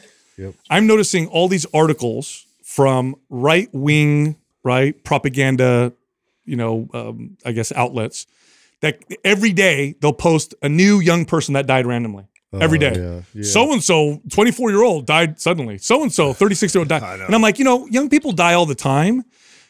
Are they doing this to con- to make people Of to course push they people are. a particular The- way? of using course the they same are. method. That's of- why they're of just as the guilty. Skewed numbers from when we were in, you know, the uh, because Yeah, dude. that's the thing. It's like you you want like this emotional response, and so to drum that up, sometimes you gotta. one of So- the one of the best things that ever happened to the radical right or Fox News is when the crazy left comes out with some bullshit because then they can counter it. Now they have and then they're playwright. Of course they playwright. I have so I this, this terrible. is, I have man. family members right that are You got to be able to see that too. This is okay. So I love. So I don't love this. Well, maybe I do because I'm kind of an asshole this way. But I, you know, I have family members that are like super conservative, right? And I mean, super to the point where they they love the propaganda side of it, and they'll share stuff like that all the time. Like, oh my god, another kid died. You know, 17. Another person died. What's going on? I'm like. There's a 300 million people in America. Like this happens every day. Are you sure that you're not? They're not manipulating you. Just like wait till we no, the the other side manipulates, not this side. Okay, well, Yeah, yeah, that's, how you know you're getting manipulated. 100. percent Meanwhile, they're all having lunch together Yeah. afterwards. You know what I'm saying? hey, so you guys want to hear a stupid study? I love, I love studies that are. as long as it's really stupid. It's just. It's just. Sometimes I look at studies and like, really? Did you really fund this? Okay. So there was a I feel study. that way about most studies, just so you know. There was a study. Adam's like, what are studies? Are they even real? dinosaurs aren't real. I- hey, hey, I don't. You know what? Hey, I Adam, do you think dinosaurs were real? Yeah, th- no, I don't actually. There are a bunch of bones that were that they put. Have you ever have you ever seen the thing? You know, Jason just J- Jason Justin put me down the rabbit hole because I heard him make a oh, comment. Wait, are you really? Hey, put this on me. yeah, he made a comment about something, and I'm like, I have never searched this before. I have never taken. Where are you a- going with uh, this? That if how you can arrange dinosaur bones to create like like actual animal other animals, and oh, uh, yeah. yeah. and so there's this there's obviously conspiracy theorists that are Oh, like no. you know all he did was take a mixture of a bear and a this and that and then you put this bone No. from that and you you you put them all together and then no, you get this bro. like a triceratops. femur wouldn't fit on any other animal. yeah, possible. Adam.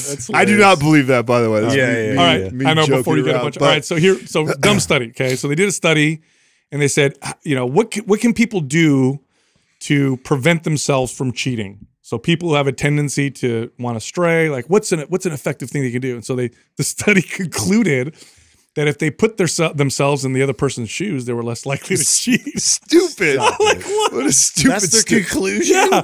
Imagine if you got cheated on. Oh, I wouldn't like that. Mm, mark that down. I think we found the secret, everybody. This is a study. Love them. The dumb study. Hey, who you got? Who you got found for a shout out? Oh, I got I got a YouTube page this time. So this was shared to me by Rob, who uh, you know who works works for us. It's a YouTube page for kids. So he has a little. He has a two year old, and he says, um, Oh, okay. "You got to check out this YouTube channel. It's really fun. My my kid loves it. It's Songs for Littles. Uh, it's a it's a YouTube channel for little kids. He he said it's really great. I watched it for two seconds. Looks cool, but I haven't really looked through the whole thing. So I'm gonna I'm gonna caution with that because and Katrina's the one who's who's stricter about this than I am. Is uh like we don't really allow Max on YouTube because how easily they can because of the ads and everything. ads and other how they can they can real quickly they can be watching a child's children thing and because it's connected to a mm-hmm. dinosaur that's connected to Jurassic Park the movie which is then connected to an actor that's in there is now connected and then before you know it you get this adult content that they're looking Bro, at. that happened to my daughter. I- she was on YouTube when she was little, and I went. I was looking at what she was watching, and it was spy, it was superhero stuff. So Spider Man, Superman, Wonder Woman, and they were tying up Oh. Wonder Woman This almost like problem. BDSM. Yes. they were tying her up and doing stuff to her. And I'm like, what the hell? Turn that off. I'm like, That was great. That was like purposeful. You remember too. that? Yeah, the the Spider Man guy. Like, Yeah. the- yeah. They filmed it specifically to get in that category. Fuck. yeah, no, I Messed mean, up. I'm I'm super. Katrina's got me all paranoid about him now, and like I saw the. Yeah, there's shenanigans they need to clean up. Let's just put it that way. Yeah, of all the platforms, it's actually the one that I- I'm most weary about with him being Yeah. on because of how quickly you can go down the rabbit hole. Plus, and then be, I also read, and they're trying to figure out how to fix this in the comments of videos. Yeah. There are people that will post links and places to search for, you know, like not good stuff. Yeah. Like they'll put like code words and there's a link. So, so like people looking for like, you know, underage sexual content or whatever will go to a video, look in the comments. That's where they find the stuff. So there's big invest- investigation going on about that. Wow, I know. Kill them all. So maybe we'll not recommend that. Hey, check this out. Did you know that there's natural products that can help enhance your sexual performance? Backed by science, it's true. You can go the prescription route, but there's side effects, or you can go natural and actually feel the results. There's a company called Joy Mode that uses only science backed ingredients with science backed dosages. Try it out, it actually works. Go to usejoymode.com forward slash mind pump or use the code mind pump at checkout for 20% off your first order. All right, here comes the rest of the show. Our first caller is Pam from California. Hey, Pam, how can we help you? Guys, well, first I want to thank you for having me on. And um, it's really great to listen to a podcast that's informative and entertaining. Thank you. So thank you. Um, I am asking about hormones for perimon- perimenopausal women. I'm just going to read my question. Um, I'm wondering if you have any answers regarding perimon- perimenopausal women getting estrogen replacement therapy and how it affects you in regards to weight, muscle mass, and body fat. Great question. Look, can I ask you what your symptoms were uh, and why you went on um, estrogen? Like I did not go on estrogen. I don't want to go on estrogen. So a little context. Um, I'm I'm 46. I have been a lifelong cardio girl until about last June, and um, since then I have gained about 10 pounds. Some of it intentionally, some of it not. And uh, granted, I probably needed to gain some of that weight. Um, I started with night sweats a few months ago. And a few years ago, I started having a lot of issues with sleep. Okay. So my concern is weight gain. Okay. I'm not going to lie. I am a fitness fanatic and I want to stay lean. I want to stay fit. And um, Okay, great question. So, Pam, you mind if I ask you some more some more questions? yeah, Okay. Um, have do you have a history of any dysfunctional eating or a let's say Yes, unhealthy? okay. when I was in college, so I was like 20, 25 years old. But as you know, those thoughts don't totally go away. Yeah. Yeah. They You never know? do. They never do. I I, I can totally relate to that because uh, you know I struggled with my own body image issues.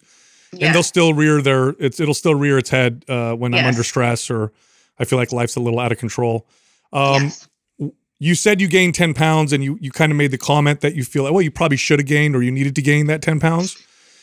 Last April, I was about a buck 12. Okay. and which was way too i'm five seven way too skinny for me i know that so i intentionally increased my calories from about probably 2000 calories to around 2300 by the summer i was around 116 i was happy with that and then i started i got your book i started one of your programs june 1st i ran that then i decided i tried kb4a i like that so then i did anabolic and I gained the rest of the weight pretty much from when I started anabolic mm-hmm. until now.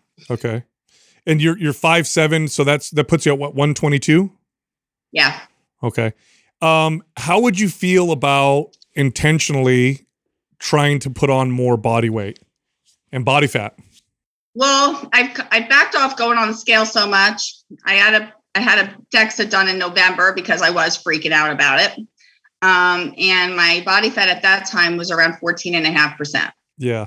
Okay. So- So I've so I've been doing this a long time. Okay, and just based Yeah. on the way that you're answering my questions and some of the information that you're giving me, hmm um, I'm going to say that in in the in the, you've had some kind of issues with body image in the past.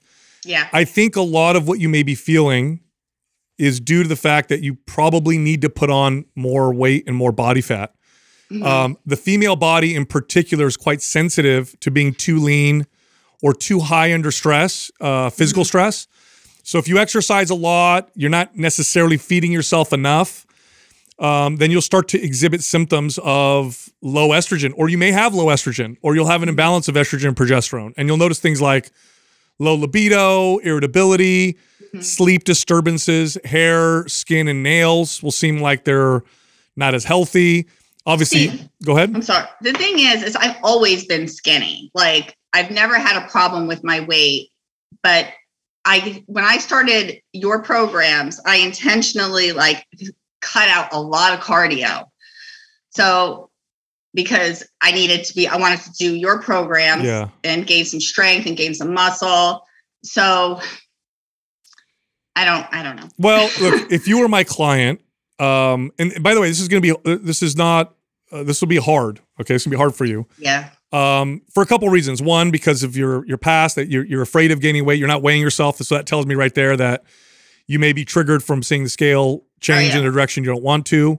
Mhm. Um, I you know I it, it's going to be tough, but I would say um, try and move in that direction. Try and move in the direction. Continue moving in the direction of strength, of eating more calories. I- In particular, you want to give yourself the essential nutrients, fats and proteins. Although carbohydrates are not bad, so I would eat carbs as well. Um, Mhm. But really push yourself and move yourself in that direction. Don't weigh yourself on the scale. Your best gauge is going to be your strength in the gym. In fact, do you you're you're following some of our programs? Do you have Maps Powerlift? No, actually, um, I'm, I'm finishing aesthetic now, and I was gonna do strong. Um, Strong is fine, uh, but I think powerlift would be even better because the goal that I would want you to focus on okay. is strength. If your strength is moving up, you're going in the right direction. Also, Okay. what it'll do is it'll take your focus away from body to performance.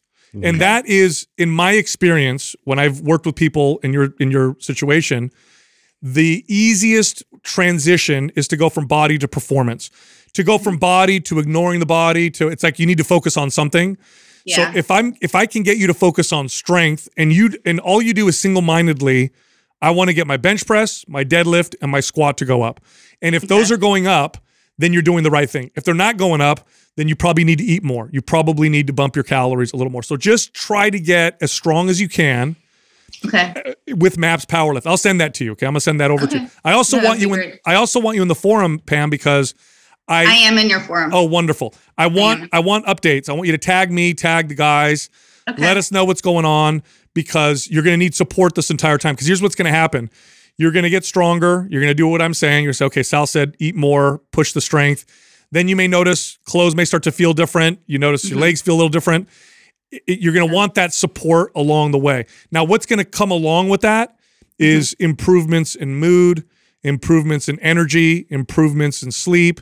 All that will start to follow. Uh, but strength is going to be the gauge I want you to measure the entire time. So if your strength is going up, you're moving in the right direction. That'll be the best indicator that you're doing the thing, everything the right way. At the end of that, if you've gained lots of strength and you you start to feel good, I doubt you're going to need to go on something like estrogen.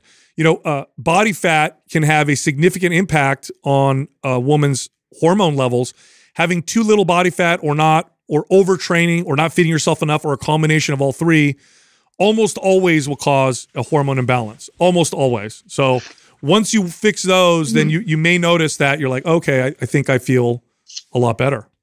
I, I so, re- go ahead. go ahead. I'm sorry. No, I just I was going to make a comment that I, I I actually think that we're the wrong professionals in this in this conversation. Meaning that Mm-hmm. I know I know your desired outcome of asking us because you respect our knowledge around weight training and body composition, and that is our Mm-hmm. Yeah. expertise.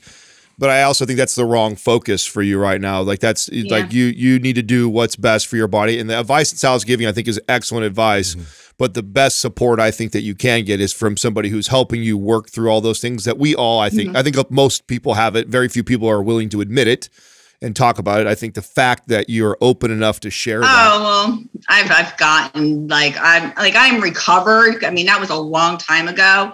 Um, but those thoughts, they just Yeah. they they never they never go away. You know, you're always one hundred percent. One hundred percent, and that and that to me, this whole thing will be that it'll be that the mental battle. Battle. Yeah. It's less about the X's and O's from us as far as like, oh, follow this eating and do this training. It's like more of like these things are going to rear its head. I need to Mhm. make sure I'm mentally prepared for it. Stay the course. Talking do, through it, yeah, support do what's healthy place, for my yeah. body, not necessarily what I maybe want or want to see. Yeah. Like you know, and so.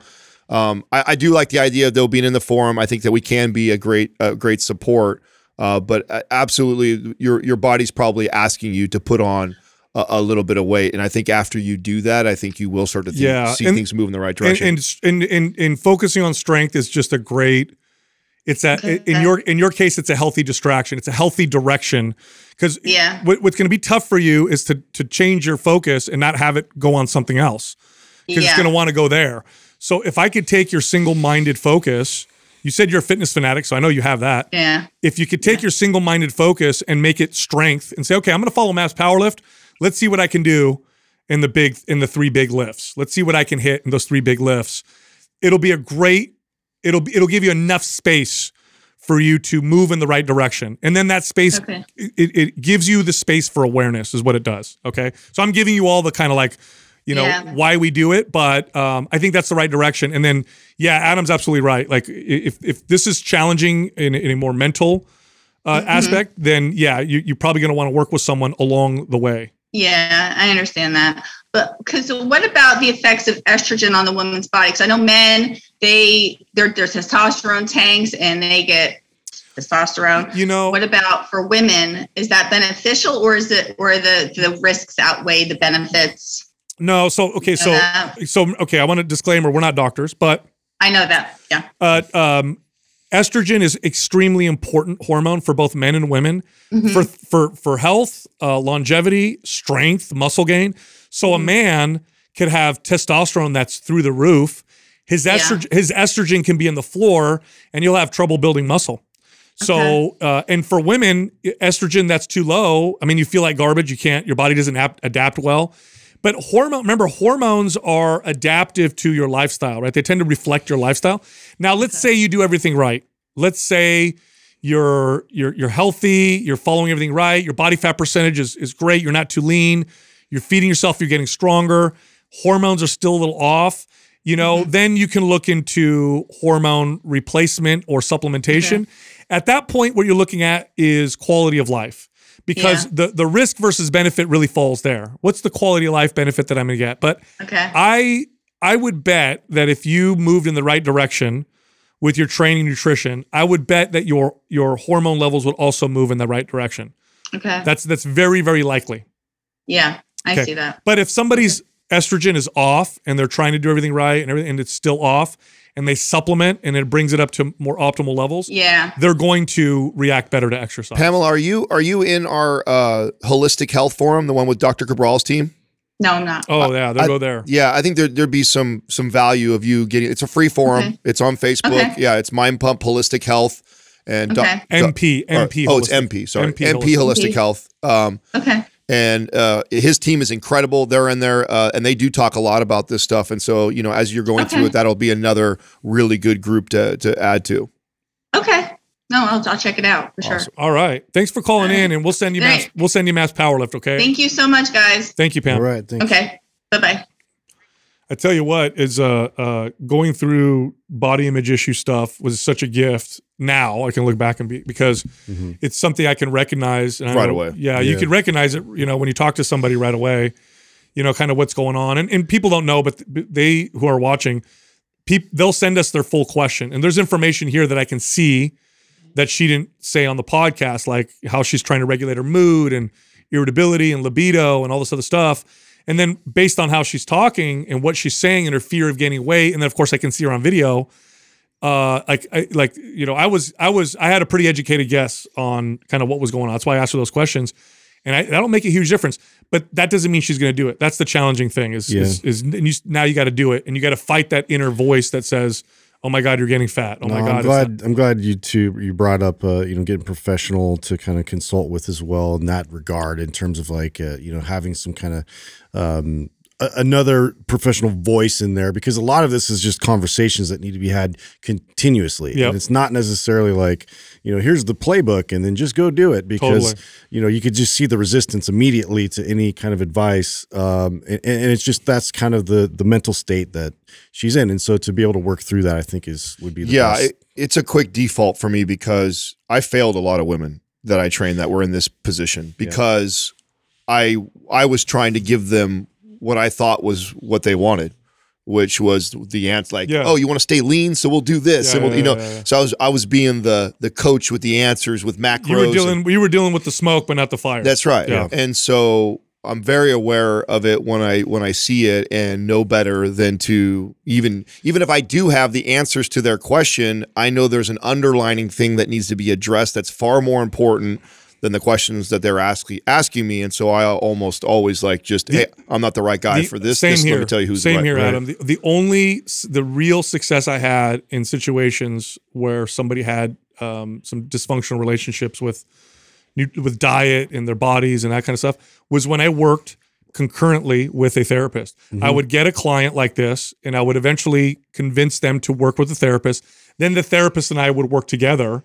That's when I saw success. But if they didn't have those us two, later on I got a little better because I had worked with so many therapists at that point that I kind of knew what questions to ask and kind of, mm-hmm. you know, I, you know, they, they asked me how do I get lean and how do I get strong, and I knew like that's not really what we need to focus on. But if I didn't have that other support there, it was like you see me twice a week. I'm training you. I'm not a professional therapist. Like this isn't going to necessarily work. Now that we covered that, I think it's also important to address that. You know, there's there tends to be two camps when it comes to taking exogenous hormones, like you know, like estrogen. Like either you're like super anti it, you should never do that, or you're like pro default right away to it. And the truth is, I've seen in both cases. I mean, I've seen someone who gets on estrogen and it's been life changing. It's in the middle. The answer's in the middle. Yeah, they, I've seen I've seen it completely change everything for them, and and they do one by by taking that, and then I've seen other people where that wasn't the answer, and there was other root causes. So, you know, it, this is not a, as simple as like don't or do. It's like we need to investigate more. There's a lot more Uh-huh. potentially going on here. Exogenous hormones are not the answer until they are the answer, and then they are the answer. Yeah. Yep. Our next caller is Ryan from Maryland. Ryan, what's happening, man? How can we help you? Hey, fellas. Uh, all right, so let me just jump in here. Uh, my question has to do with kind of uh, how to prime oneself for your very first bulk. Um, just to give you a quick background, I am 38. Uh, about three years ago, I had this sort of, I guess you can call it like a moment of clarity where I realized uh, I wanted to be a dad at, one point. Um, had a couple obstacles in the way. Uh, the first one was I was just super unhealthy. I was about 240 pounds, uh, just not taking care of myself. Um, and I also have a lot of history of heart disease in my family. My dad died when he was in his early 60s. Uh, his dad died when he was 51. So I kind of wanted to try to get that in the, going in the right direction. Um, so for the next like year and a half, I would say I um, kind of went back and forth between uh, dieting and eating at maintenance. Um, got down to about 180 pounds, uh, but truthfully did it in all the wrong ways. Right, I dieted too hard. Um, I was only doing cardio. Um, but about a year and a half ago, I decided uh, to start lifting weights. Actually, when I first started listening to you all, um, for about nine months of that, I kind of was on the newbie gain train, as it were. Um, gained about 10 pounds over the course of those nine months. Um, and then it plateaued like I thought it would. Um, and then at that point, especially after again listening to you, you all talk about what you do, um, I realized at one point I was going to have to start eating more, right? Um, and it, but as someone who is like an ex ex obese person, I guess you could say, uh, it scared the shit out of me. I know you guys have talked with other people that have those same issues. Um, so what I decided to do was, um, so when I when I first started lifting, I was doing the four days a week.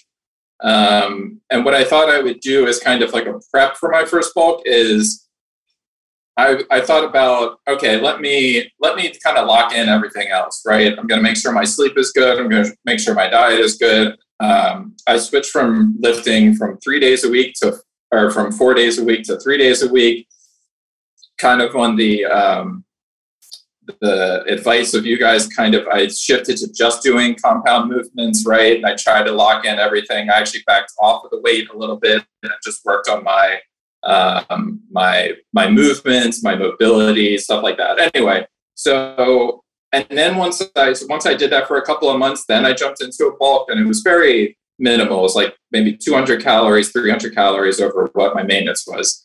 And I noticed that my body absolutely exploded. I had such like I was feeling better. Uh, my lifts went uh, not through the roof, but relatively through the roof from what I was experiencing. And I guess my question really boils down to do you all do you have you this is something that you've ever kind of like run into um, is there any science behind the idea of kind of prepping your body about going into a bulk where you kind of eat at maintenance but you kind of lock in everything else and you kind of honestly i feel like my body was like so pissed off at me for so long saying like just give us like a little bit more food a little bit more energy and we'll put it to good use because even and i did this bulk for about 12 weeks and I my body fat went down a percentage, but my weight increased about seven pounds. Wow. And I thought about you, Adam, when you talked a lot about your body recomp, where your your weight kind of stayed right around the same point, but your body really changed. And although I only did this for 12 weeks, I was just curious: is this something like you've run into with other clients? Um, is this something that maybe I can do more of going forward? Um, so I just was curious of your thoughts on that. Yes, and yes. Yep. You, you know what happened to you, Ryan? Is you you started lifting weights. You got to a certain point, your metabolism got faster, so you needed more calories. This is what we talk about when we talk about strength training being so effective for fat loss. You got a metabolism boost. What happened is your metabolism met your caloric intake, so you can no longer gain any muscle because you were burning what you were eating because you had extra muscle from that nine months of newbie gains. So what you got, what you did is you bumped your calories two to three hundred. You fueled your, you fed your body the extra that it needed, and it still was a little lower than what you needed because you still went down a percent body fat. So yes, yeah. this is exactly what you can expect if you do this consistently over time. As you build, you'll get a faster metabolism, and you'll require more calories to maintain your physique, which is a great place to be, especially if you've dealt with being overweight in the past, because you're going to eat more but be leaner than you did when you were heavier, when you were 240 pounds. In a, in a perfect world, you continue down this path of kind of doing the same thing as far as adding a couple hundred calories every time you hit these little plateaus. And you look back in a year and you're eating a thousand more calories than what you were a year ago and you're in better shape you're leaner stronger yep. and you're and you're eating a thousand more calories that's exactly what will happen if, right. uh, if you keep going this direction and it's uh it's a good place to be, and and it's actually more common than you would think, especially for somebody who has put on a lot of weight. Uh, this is what they tend to do: is they they are afraid to add too many calories, so they always lean on this the other side, right? It's the opposite of other people, right? It's like you guys know, like, oh God, I, have been there before. I don't want to go back, and so if I'm going to increase calories, I'm going to do a little bit, and they just want to do a little. They're they're too worried about slapping on four or five hundred calories, but your body's been screaming at you to give it to you. Give it to me. I need those calories. I'm trying to build you're doing all the right things as far as your training. And so it's actually a, really good place, dude. You're you're doing really well right now. Yeah. The only and I guess my oh, go ahead. Oh, one thing let me add, Ryan. The only caveat is don't get stuck in the same workout routine because that'll also get you to plateau. So make yeah. sure that you train smart, don't overtrain, be very intelligent about it, but phase your workouts, low reps for a few weeks, higher reps for other weeks, change up some of the other exercises you know, more volume, less volume. Um, ideally, if you want programming, right, you can go from the MAPS programs, you go from one program to another program to another program. And that's kind of how we design them. Are you following a MAPS program, by the way? So I'm not. Um, I've definitely been thinking about it. Um, and, and obviously you all would know best, but well, I I feel like symmetry might be a good call for me, especially mm. since I moved to doing three days a week and I've been doing just the compounds. Sure. Um, I have been messing around style a little bit with what I've been doing. When I first started doing the three days a week, I did a five by five and uh, with one minute um, rest in between, just as something to kind of shake it up. Mhm. Uh, lately, I've been doing three sets, but I allow myself three minutes in between sets. But even when I'm doing that, I've noticed a couple of spots where, especially if I'm doing like a dumbbell, like overhead press, I've noticed that like my right tricep is like a little weaker. Um, even back stuff when I do, I've noticed when I just start, I literally just noticed that I could start doing legit pull ups lately, which is rad. But I also realized that when I'm lifting myself up, uh, my left side is like a little stronger and I have to kind of like edge it to kind of get them even. So I thought symmetry might be a good call for me, but I'd be interested I, to I hear love what your your, call. yeah, you're Yeah, I right. think you're on track. It's perfect. It's a perfect program for you right now. We'll send it over to you and stop thinking about it and just do it. I mean, that's I think uh, Awesome. It does sound like though, just so the audience knows, you were doing some good things. though. I mean, as far as the way you were phasing things out, changing up your rest Yeah. periods, and like Obviously. uh, and that, that's it's why you're seeing the results you are. So, but it's nice to have something laid out for you. I think you'll enjoy. Uh, hopefully, having a couple professionals Keep that right- stimulus going. Yeah. And symmetry is a great Yeah. decision. I think it's great. Symmetry, and then I love anabolic, and then performance in that direction. That's great. Um, I do have one more uh, quick question for the three of you, if you have a second. Yeah. Um, so again, as being someone who like wants to be a dad and is and kind of got into this later later in life, um, I'm curious of how the three of you see your training. Like, if you were to able to look in the future and say, okay, ten years from now, with my training, what am I what am I still doing? What are you all still doing? And what do you what could you see completely changing ten years from now? Because I would assume, from what I know, you all will be in your fifties at that point. Yeah. So I'm curious of like what you all would change because I know that's something I'll eventually bump into. Yeah. Um. God. I, Sal, Sal's a mm, bad person to answer this. He's still he's still in the phase of being addicted to training. Justin and I are probably more appropriate. Uh, I would probably look a lot like I am now. Uh, maybe actually, I hope that my my actually volume increases a little bit. I'm I'm pretty low volume right now. What's beautiful about where you're at, and if you actually think about fast forwarding ten years from now, if you do a good job, He's gonna do a lot of power walking. Of would say. That's what I don't- stupid. if you do a good job of being What do they call it, consistent for the next 10 years of lifting and building muscle, you're gonna love the what what you notice. Like it's Easy to the- keep. It's it is a lot easier Yeah. to keep. I, I I'm getting away with a, a day or two of training. Sometimes those workouts are only 20 minutes long. You can Like- almost tell he works out. Now. It's pretty crazy. and so so a lot of a lot of my training right now is uh, you know I, I prior, prioritize some of the big lifts because I know I'm doing so little right now to, so I don't lose a lot. Now I, I, I recognize that uh, I looked better you know four or five years ago, but my volume was incredibly higher.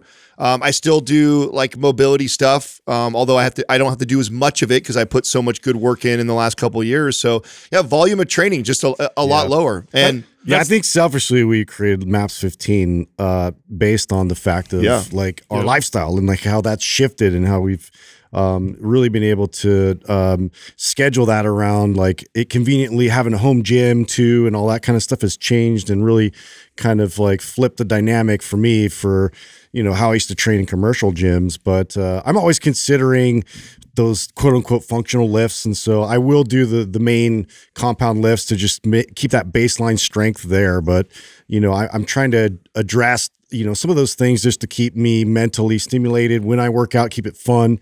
Uh, but also, I didn't really tell them, but like my my new focus is really to kind of incorporate a little bit more cardio uh, back in the mix. God forbid. undercover. Yeah. I didn't tell them. Why is it a secret?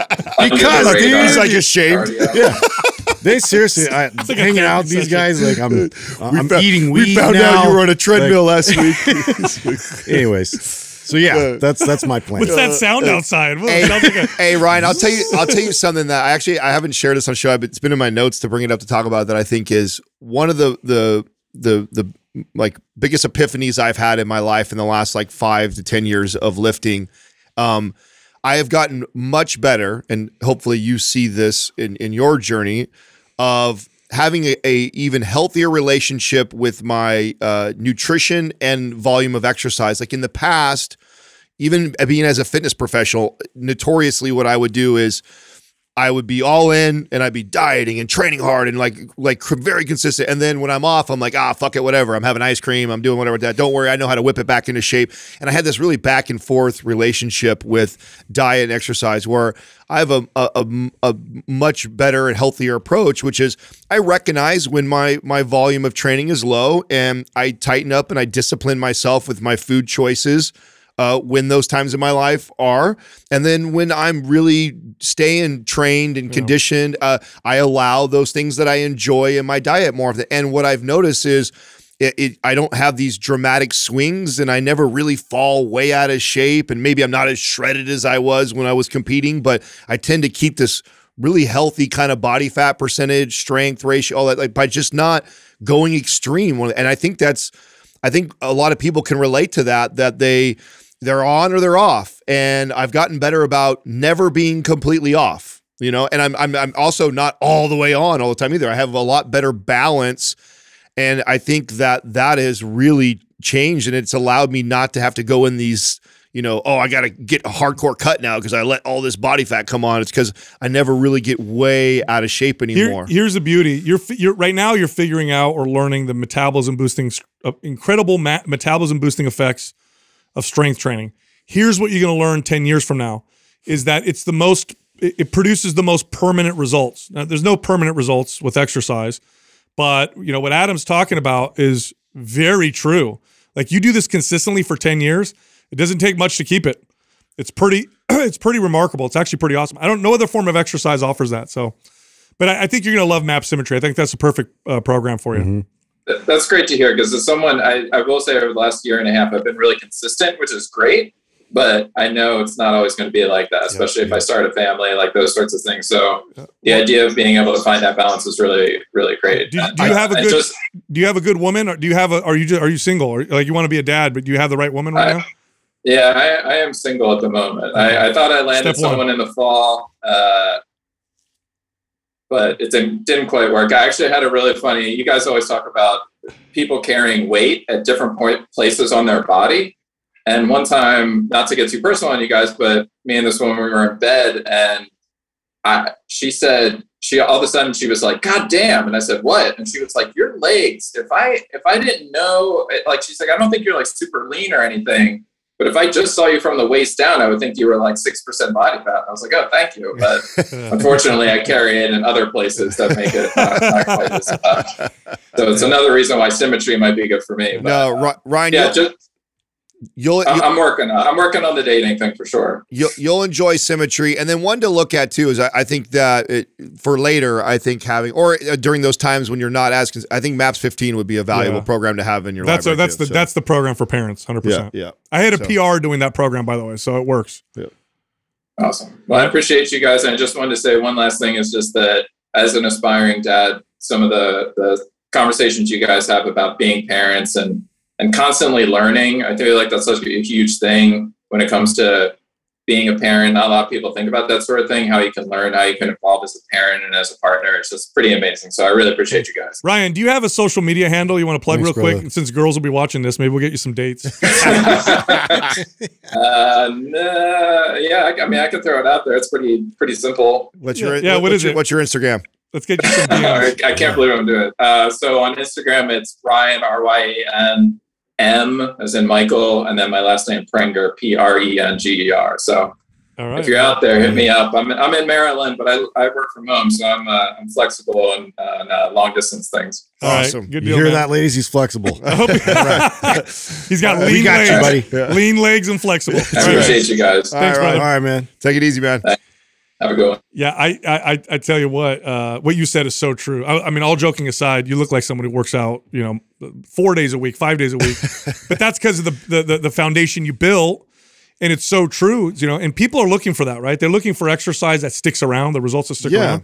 Strength training does that. When you do it for a long period of time, you get this like kind of permanent muscle almost. It's not permanent, but It's pretty amazing. I, I'll never stop. I'll never stop doing it for sure. But it'll it'll be modified based on what my body says. So Yeah. I'm sure at some point I'll probably have to use a sled primarily for everything Just lower keep body. finding a new angle that keeps it interesting. That's That's, it. my That- whole uh, thing. that's my favorite part about getting older that I feel like nobody really communicated to me when I was younger. And I, I get, you know what? If you would have told me that, that would have been motivating for me in my 20s and 30s to know, like, hey, bro, you're going to put a lot of hard work in right now, but it's going to be easy as you get older and you're going to look better you- than most of your peers. Do you remember how hard it was to be over 200 pounds? Yeah. oh, dude, just pressing there was everything. Yeah. Now it's like I could be 200 pounds, work out once a week, and have 200 pounds of muscle. you know? Yeah.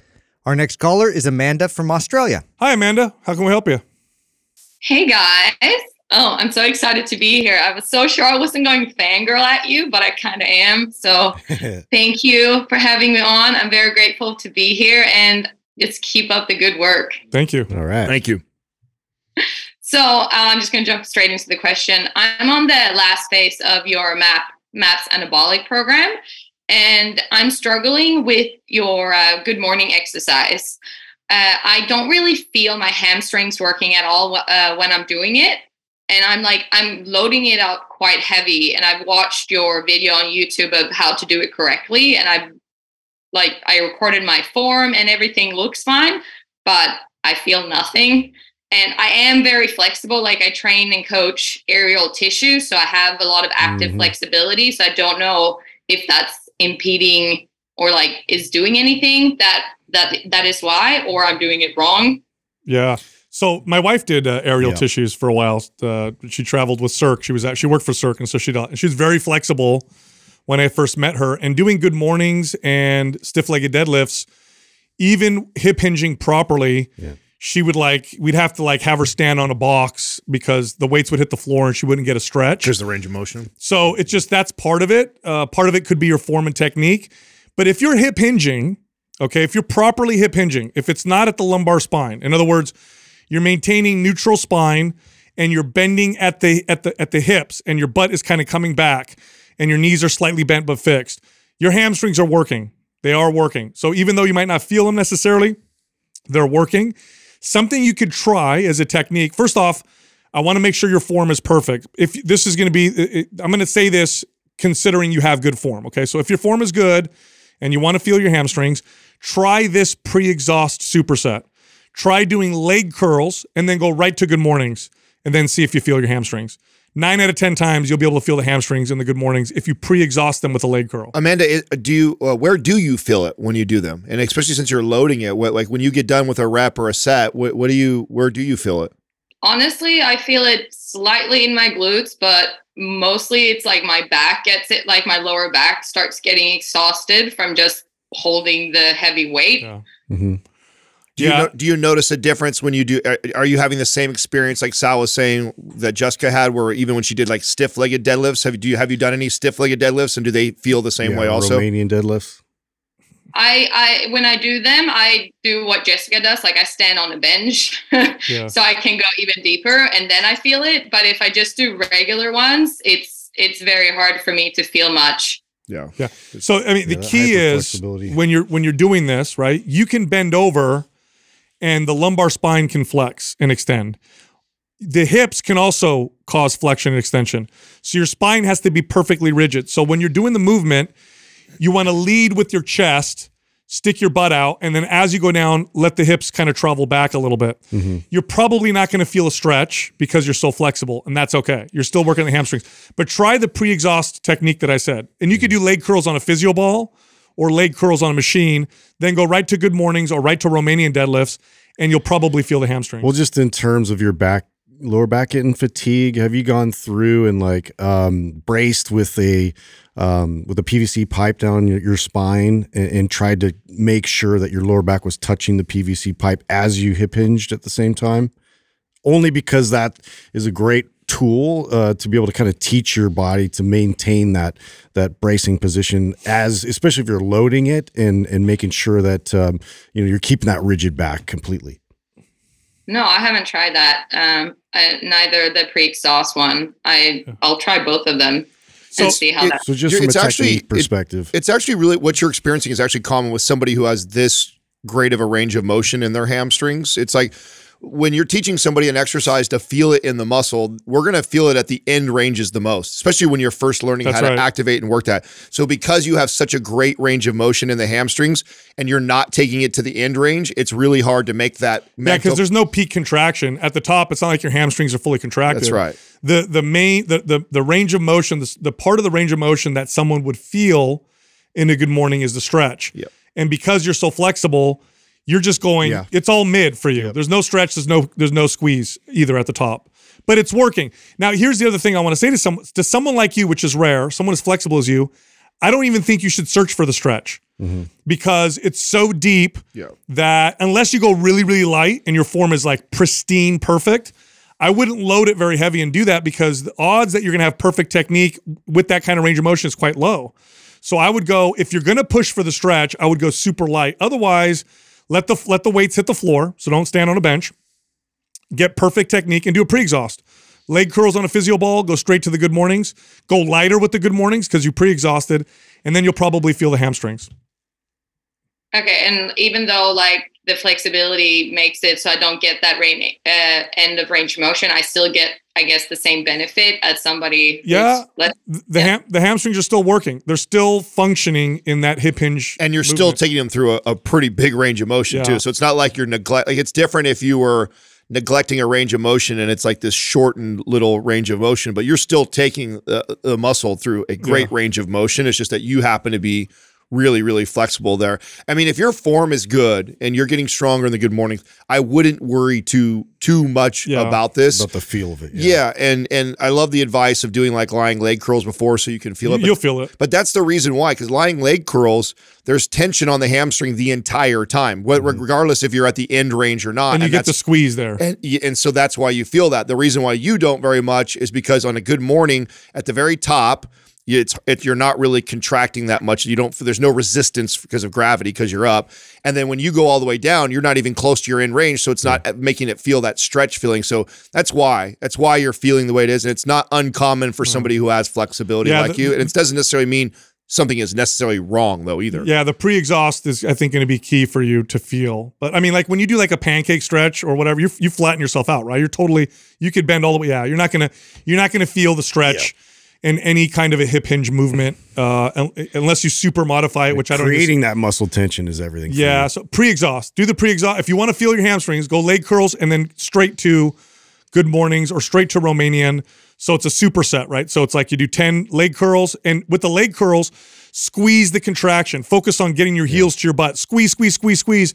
Do 10 reps there, then go to the hip hinge movement and you'll feel them. Okay, great. Thank you. You got it. I'll definitely try that. You got it. Thanks All for right, calling. Yeah, the the uh, you guys have I've shown you because uh, when I first started dating Jessica, I, I would send you guys. You can see the flexibility Doing and the strength. Splits, and that's crazy. Yeah, I mean, because you have to be flexible, but also strong to support Yeah. yourself. But you know, good mornings, Romanian deadlift. Like unless you can stretch the hamstrings, you're just going to be. It's gonna be hard to feel you know, as you do it. You know. anybody that has that kind of like hyper flexibility, it's Yeah. it's it's a difficult client to train. Uh, it, a lot of times it's a control thing, like and to be able to you know create that muscular tension like took a lot of time to develop and and but but your, your guys' points about her her already being in that you know only feeling in the end range her end range is so far that Yeah. to, to be able to feel that is you know very challenging so And uh, searching for it wouldn't necessarily be a good idea. Well, and, and in a good morning, you have to understand that when she stands all the way up, her there's nothing. there's no there's no like even though that's the fully contracted position from that there's there's gravity's not resisting it anymore so she doesn't And have it- to be squeezing very much and then when she goes all the way down that's the other point point but she's so she has such a great range of motion that she's not at the end And, stretch it- and it's not even a fully contracted, right? Because your leg is still straight, right? Right. Fully contracted will be a, a curled leg. At the top, it's the glutes, but there's no resistance up there. You're not going to feel anything. Yep. Our next caller is Nicole from California. Hi, Nicole. How can we help you?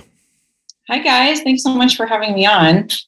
You got it. Um, yeah I I'll get right to my question. Um, I don't want to waste your time. So I've been listening to you guys for about eight months after I read Sal's book first. Um, I loved what I read about such a difference in my mindset about like cardio is the only way to lose weight and weight training it just seemed so amazing to me. My, my husband was the one who actually encouraged me to do it. And I started my research and found your book first. So the podcast itself, I love just for all the other content you put out. It's really entertaining. And um, anyway, so my question is uh, I started weight training about eight months ago. I had a program that I bought years ago, and I just did it in my own. Well, I have my own little studio here with dumbbells. I'm a stay at home mom. I have my youngest is two years old. So I didn't have access to a gym and I listened to you guys the whole time and it was going pretty well. I tended to hurt my neck often with that program and I also hurt my Achilles on one on my right leg. Um, but it was all right. I felt like I was getting stronger. At the same time, I was still doing my spin bike that I have and a cardio HIIT class. Both of them I was doing like two times a week, as well as walking. And my goal was to basically, after the baby, like tone up. I know that's not really a term you use, but to tighten up my core and to lose like eight pounds. And in the first month, I think I gained a couple pounds, which I felt like that's what you guys always talk about. It's kind of normal. And then after five or so months of doing that, my husband um, kind of talked me into using, he's got a rack and a bench and stuff that he brought from work. And he put it in our garage, and I bought anabolic. So I'm on week 10 of anabolic and I really like it. I mean, I actually, my neck hasn't gotten hurt since. I feel like I'm definitely lifting more and getting stronger. But um, in the beginning, eight months ago, I took my measurements basically from the waist down, and that hasn't changed at all. And I was hoping to lose a like a dress size, but my arms and back seem to be getting bigger because all my t-shirts in the last couple of weeks are tight like mid bicep. And if as a woman, like I, that's kind of the opposite goal what I wanted. I wanted to feel like my clothes were loose and comfortable on me, and I'm just feeling kind of bulky in the upper body. So I want to know if you uh, adjust the programming and not do as much of the upper body movements. That's kind of what my husband suggested, but I wanted to ask you guys what you suggest. Yeah, no, it's not a it's not a programming issue. Actually, building muscle is gonna is what's speeding up your metabolism and give you the, the fat burning machinery that you want for sustainable fat loss. But that's going to be a nutrition situation. So, um, are you tracking your calories? Do you know how many calories you're consuming, grams of proteins, fats, carbs, anything like that? I do. So I have um, I have a bit of a like restriction and um, eating disorder past. So I I'm able to use an app and track and see about what I eat. And I know I'm around 2,000 calories. It's probably my maintenance. And I love protein, so I can eat like 130 grams of protein, no problem. Um, I tended to restrict carbohydrates for quite a few years. So that's usually on the lower end, like 80 to 100 grams of carbohydrates is the highest I can usually get to. And uh, what was your other question? Uh, I mean, uh, you know, you answered it. Yeah, you answered it. So I, I have, I have more questions. I thought I heard you say that you were doing the, the, the, the spin stuff and then also like a HIIT cardio thing. Are you still doing those four days of cardio week in addition to the anabolic? I stopped going to um, the cardio HIIT class and I've stopped my bike. I just do two mile, like a two mile walk every day with the baby. Okay. Okay. Yeah. I mean, and that might be part of why we're seeing your. How long have you been not doing those things right now? Um, I stopped doing the bike and the cardio HIIT probably in the last six weeks. And, your, six and uh, your body weight hasn't changed, but you feel a little bit tighter in the upper body. Yeah, I think I started like. Do you mind if I say how much I weigh, or does it no, matter? that's fine. That's up to you. I, I, think I started back in June. I was like 142 pounds, and I'm like 145, 144. Oh, yeah, I you're, you're kicking ass. Yeah, you're doing yeah. actually really good. Yeah, yeah. you probably got leaner and built some muscle. Consider consider when you eliminated uh, all that cardio you were doing. Uh, that's a, a, tremendous amount of calories that you were burning in the week. When we look at it as a whole, when you do four days like that, and then you add it all up, and then you add it over a month, so the fact that you've been able to still eat the same amount of calories and really the weight you have is probably negligible. You're talking probably a little bit of water weight for the most part. Maybe some muscle because yeah. she said she got stronger. Yeah, you've you've you're actually probably doing really good. This is a, a matter of like kind of staying the course. A couple things. I know you said protein's good, which is, is one of the common ones where my female clients would miss. Um, have you how's your strength gains from lifting? Are you uh, and how are you pushing yourself weight wise one of the challenges i had with clients i mean even like katrina when we first met that would like tend to gravitate towards you know cardio type training or circuit or HIIT type stuff like getting her to like think about like let's get that squat up as heavy as you can. Like The, the ha- loading process has always been difficult. right. for me. How, how are you with loading the bar? Are you are you pushing the weight? What's it? Tell me how that how that looks right now for you. Yeah, so the bar's pretty new to me. Like I said, I started I think early December and in November. So I I'm squatting. I, I want to say like I've probably gained at least 20 pounds on my squat. When I was doing the the lower rep range, um, I forget what phase that is, like two or one. One. One. Um, yeah, I love that. And I'm probably like a 30 pound difference from that, that lower rep range than the higher rep range that I'm currently in. I think Nicole, you're on week 10. You're yeah, you're you're I started week 10. you're going in the right direction. You're totally so fat loss or weight loss from strength training is more of a snowball effect. So it Okay. starts off slow. And usually what happens is you see the weight not change much, you see strength go up, you notice changes in your body, but the scale doesn't change much. But then mm-hmm. as the metabolism starts to speed up, which takes a second, then the fat loss starts to happen. You're actually moving in the right direction. Yeah, you are doing good. Yeah, you're, you're totally moving in the right direction. I wouldn't even have you change much right now and just kind of stay the course. And did I hear that correctly? You're are you, are you lifting more weight in in this current phase than you were in phase one? No. Oh, I'm, oh, okay. I, my squat at like the 8 to 12 rep is around only, it's not a lot. It's not impressive. It's like 80 pounds, but I was 110 pounds with the one to four rep range. yeah, you're you're Okay. You're doing great. Yeah, and I also think that you have room when you get back to to the going back around. If you go back in through uh, anabolic or you go to any of our other programs, because phase one we typically are strength those. Not all of them, but most of them are that way. Uh, I, I the conversation you and I'd be having if we were client, I'd be really trying to motivate you to to stretch yourself on the the the weight, really pushing the weight. I think that you've got probably more strength capacity in there. And my, granted, you're doing things the right way. So I want you to know that, like, obviously, loading the bar super heavy when you're just learning it, that's not a, a good idea. But that's where I want to get you. I'm I, I'm gonna be pushing you in that direction. We're you got you got more in there. We're gonna get stronger. especially for that leg development. You know, those big compound lifts, those squats and and deadlifts, and uh, you know, really kind of pressing yourself in that direction will provide that uh, you know that development you're looking for. Yeah, and and so if if you were my client, what I would do is I would have you stay the course. I would have you slowly reverse diet. So I'd have you slowly increase your calories, get you to the point where you're eating like 2,400, 2,500 calories, where you're not really gaining any weight, but you're stronger. And then from there, I would do a cut. And then that's where you would see the big fat loss. And what you're doing is you're setting yourself up for sustainable, lean, you know, sculpted physique versus what you might have experienced in the past where it was really hard to keep it off and it was kind of like, oh my God, if I go off my routine at all, it comes right back on my body. What you're going through right now is the metabolism boosting process. And it can take months. It could take months to do so, especially if you're only a couple years postpartum. You, you, you have a two year old?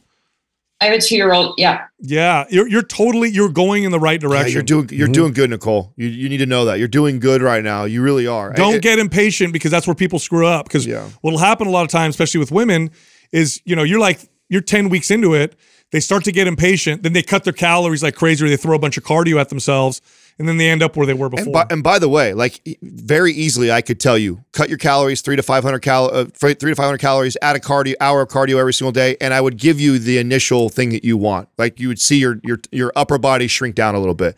So Yeah. be aware of that, right? Like that's right there. If I if you wanted to go there, but that's not setting yourself up for long-term success trusting the process is is going to and it's a it's a slower process like sal said it's a snowball effect but i want you to know you're doing a good job. You really are. You're doing a good job and you're heading the right path. And as you start to go around and get go through more of these maps programs just you just keep working on getting stronger. Yeah. getting stronger increasing those calories. Mm-hmm. And you're going to get to a point where you are eating 2400 2500 calories and not gaining weight. And then when we bring you down to your 2000 calorie maintenance now you're lean and it's Yeah, easy to Now maintain. it reveals itself. yeah, and, and as far as the routine is concerned, you could do all lower body for the trigger sessions. Are you doing trigger sessions on the on the days in between? Um, so the trigger session days, I have not been able to squeeze in with the baby, but I I really want to start doing that. So that's the only thing I haven't been doing. Oh, you, That that'll make a huge Nicole, difference. that makes a huge difference. Okay, so here's Like what here's what, squats, just body weight squats, that type Yeah. of thing. Yeah, yeah Yeah. So here's what I want you to do on the days in between. I want you to twice a day, just try twice a day, 5 five to eight minutes of lower body exercises, And the idea isn't to get a crazy workout. The idea is just to go through full range of motion and kind of feel the muscles work a little bit. And what that's going to do, it's like adding a turbocharger to the hard workouts that you do three days a week. Okay, uh, question to that. I have like a larger lower body. That's kind of what I would like to shrink. So that's not going to increase my size doing that type of thing. No, but you said you were you wanted to avoid upper body stuff. So I'm, but uh, really, you can target whatever you want. You can do core Okay. exercise, you can do upper body, uh, but just do like you know five to eight minutes, maybe ten minutes of some exercise. Make it moderate intensity at most. You just want to kind of feel the muscles a little bit. That's it. Think recovery. Don't think don't think workout.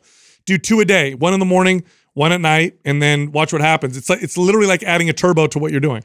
Nicole, if you if you tell me you told me about where your weight is, you just told me that you have a very you're you're thicker in the lower half. I've got Yeah. you, I've got you squatting 185 in the next six months or less. That's what I got. If I'm training you, I'm I've got you squatting 185 for five reps. Like you, I'm pushing you. You you're gonna have that in you. That's the thing to focus on. Get strong. Don't be and and the beauty of having a thick lower body is there's a lot of there's a lot of muscle in there, which and more muscle speeds the metabolism up. Yeah. So there's advantages of having a, a stronger, thicker lower body to the overall fat loss. So And and and and you know when you get as when you get to the process of cutting down, it looks really good. Yeah, Yeah, that's what I'm hoping for. All right. Yeah. You're doing. All right. Hey, let's get you in the forum too, so we can stay in touch with you. Yeah, so, for uh, sure. I'm gonna have Doug send you access to the private forum, and then just uh, you know, keep keep us posted on your journey. Feel free to share videos of your your your squatting or exercise like that, so we can Oh, make cool. make any critiques on your form or Mm-hmm. let you know, hey, you're doing great. I can a lot of times tell by the way somebody is moving a weight on how much they are pushing themselves weight wise, and be able to give you advice that way too. So get it get in there and and, uh, and make sure you tag us and sh- and share your journey. Okay, that sounds great. Thanks, guys. So I'll probably just run anabolic again when I'm done, and I'll make sure to include the trigger sessions and push myself Yes. a bit more. Yes. Love, love that. Thank you guys so much. You got it, All right, Nicole. Nicole. Thank you. That was just a hey, am I on the right path? You know, Yeah. basically. Bro, she she She forgot to mention that she had well developed legs. I Yeah. I, I, s- I smelt it, bro. I smell. I swear to God, she looks strong to me. Yeah. Like I Yeah. see her, and I'm like, that chick is squatting. She's 80, just uncomfortable. She has she's- muscle now. She's That's squatting all. 80 pounds. I'm like, she could. when she gets to the she- part when she reverse diets and just stays the course, metabolism is already boosting already. She stopped doing all that cardio and she hasn't really gained any weight. When she gets to the point where she starts to cut, when she's comfortable cutting, she's gonna be very happy with Yeah. the way she Oh, looks yeah. and feels. Very Easily. happy. Hey, check this out. If you want to find out if your hormones are optimized, if you're healthy, if they're within range, go to mphormones.com, fill out an intake form, and talk to a professional. Thank you for listening to Mind Pump. If your goal is to build and shape your body, dramatically improve your health and energy, and maximize your overall performance, check out our discounted RGB Super Bundle at mindpumpmedia.com. The RGB Super Bundle includes MAPS Anabolic, MAPS Performance, and MAPS Aesthetic. Nine months of phased expert exercise programming designed by Sal, Adam, and Justin to systematically transform the way your body looks, feels, and performs. With detailed workout blueprints and over 200 videos, the RGB Super Bundle is like having Sal, Adam, and Justin as your own personal trainers, but at a fraction of the price. The RGB Super Bundle has a full 30 day money back guarantee, and you can get it now plus other valuable free resources at mindpumpmedia.com. If you enjoy this show, please share the love by leaving us a five star rating and review on iTunes and by introducing Mind Pump to your friends and family. We thank you for your support, and until next time, this is Mind Pump.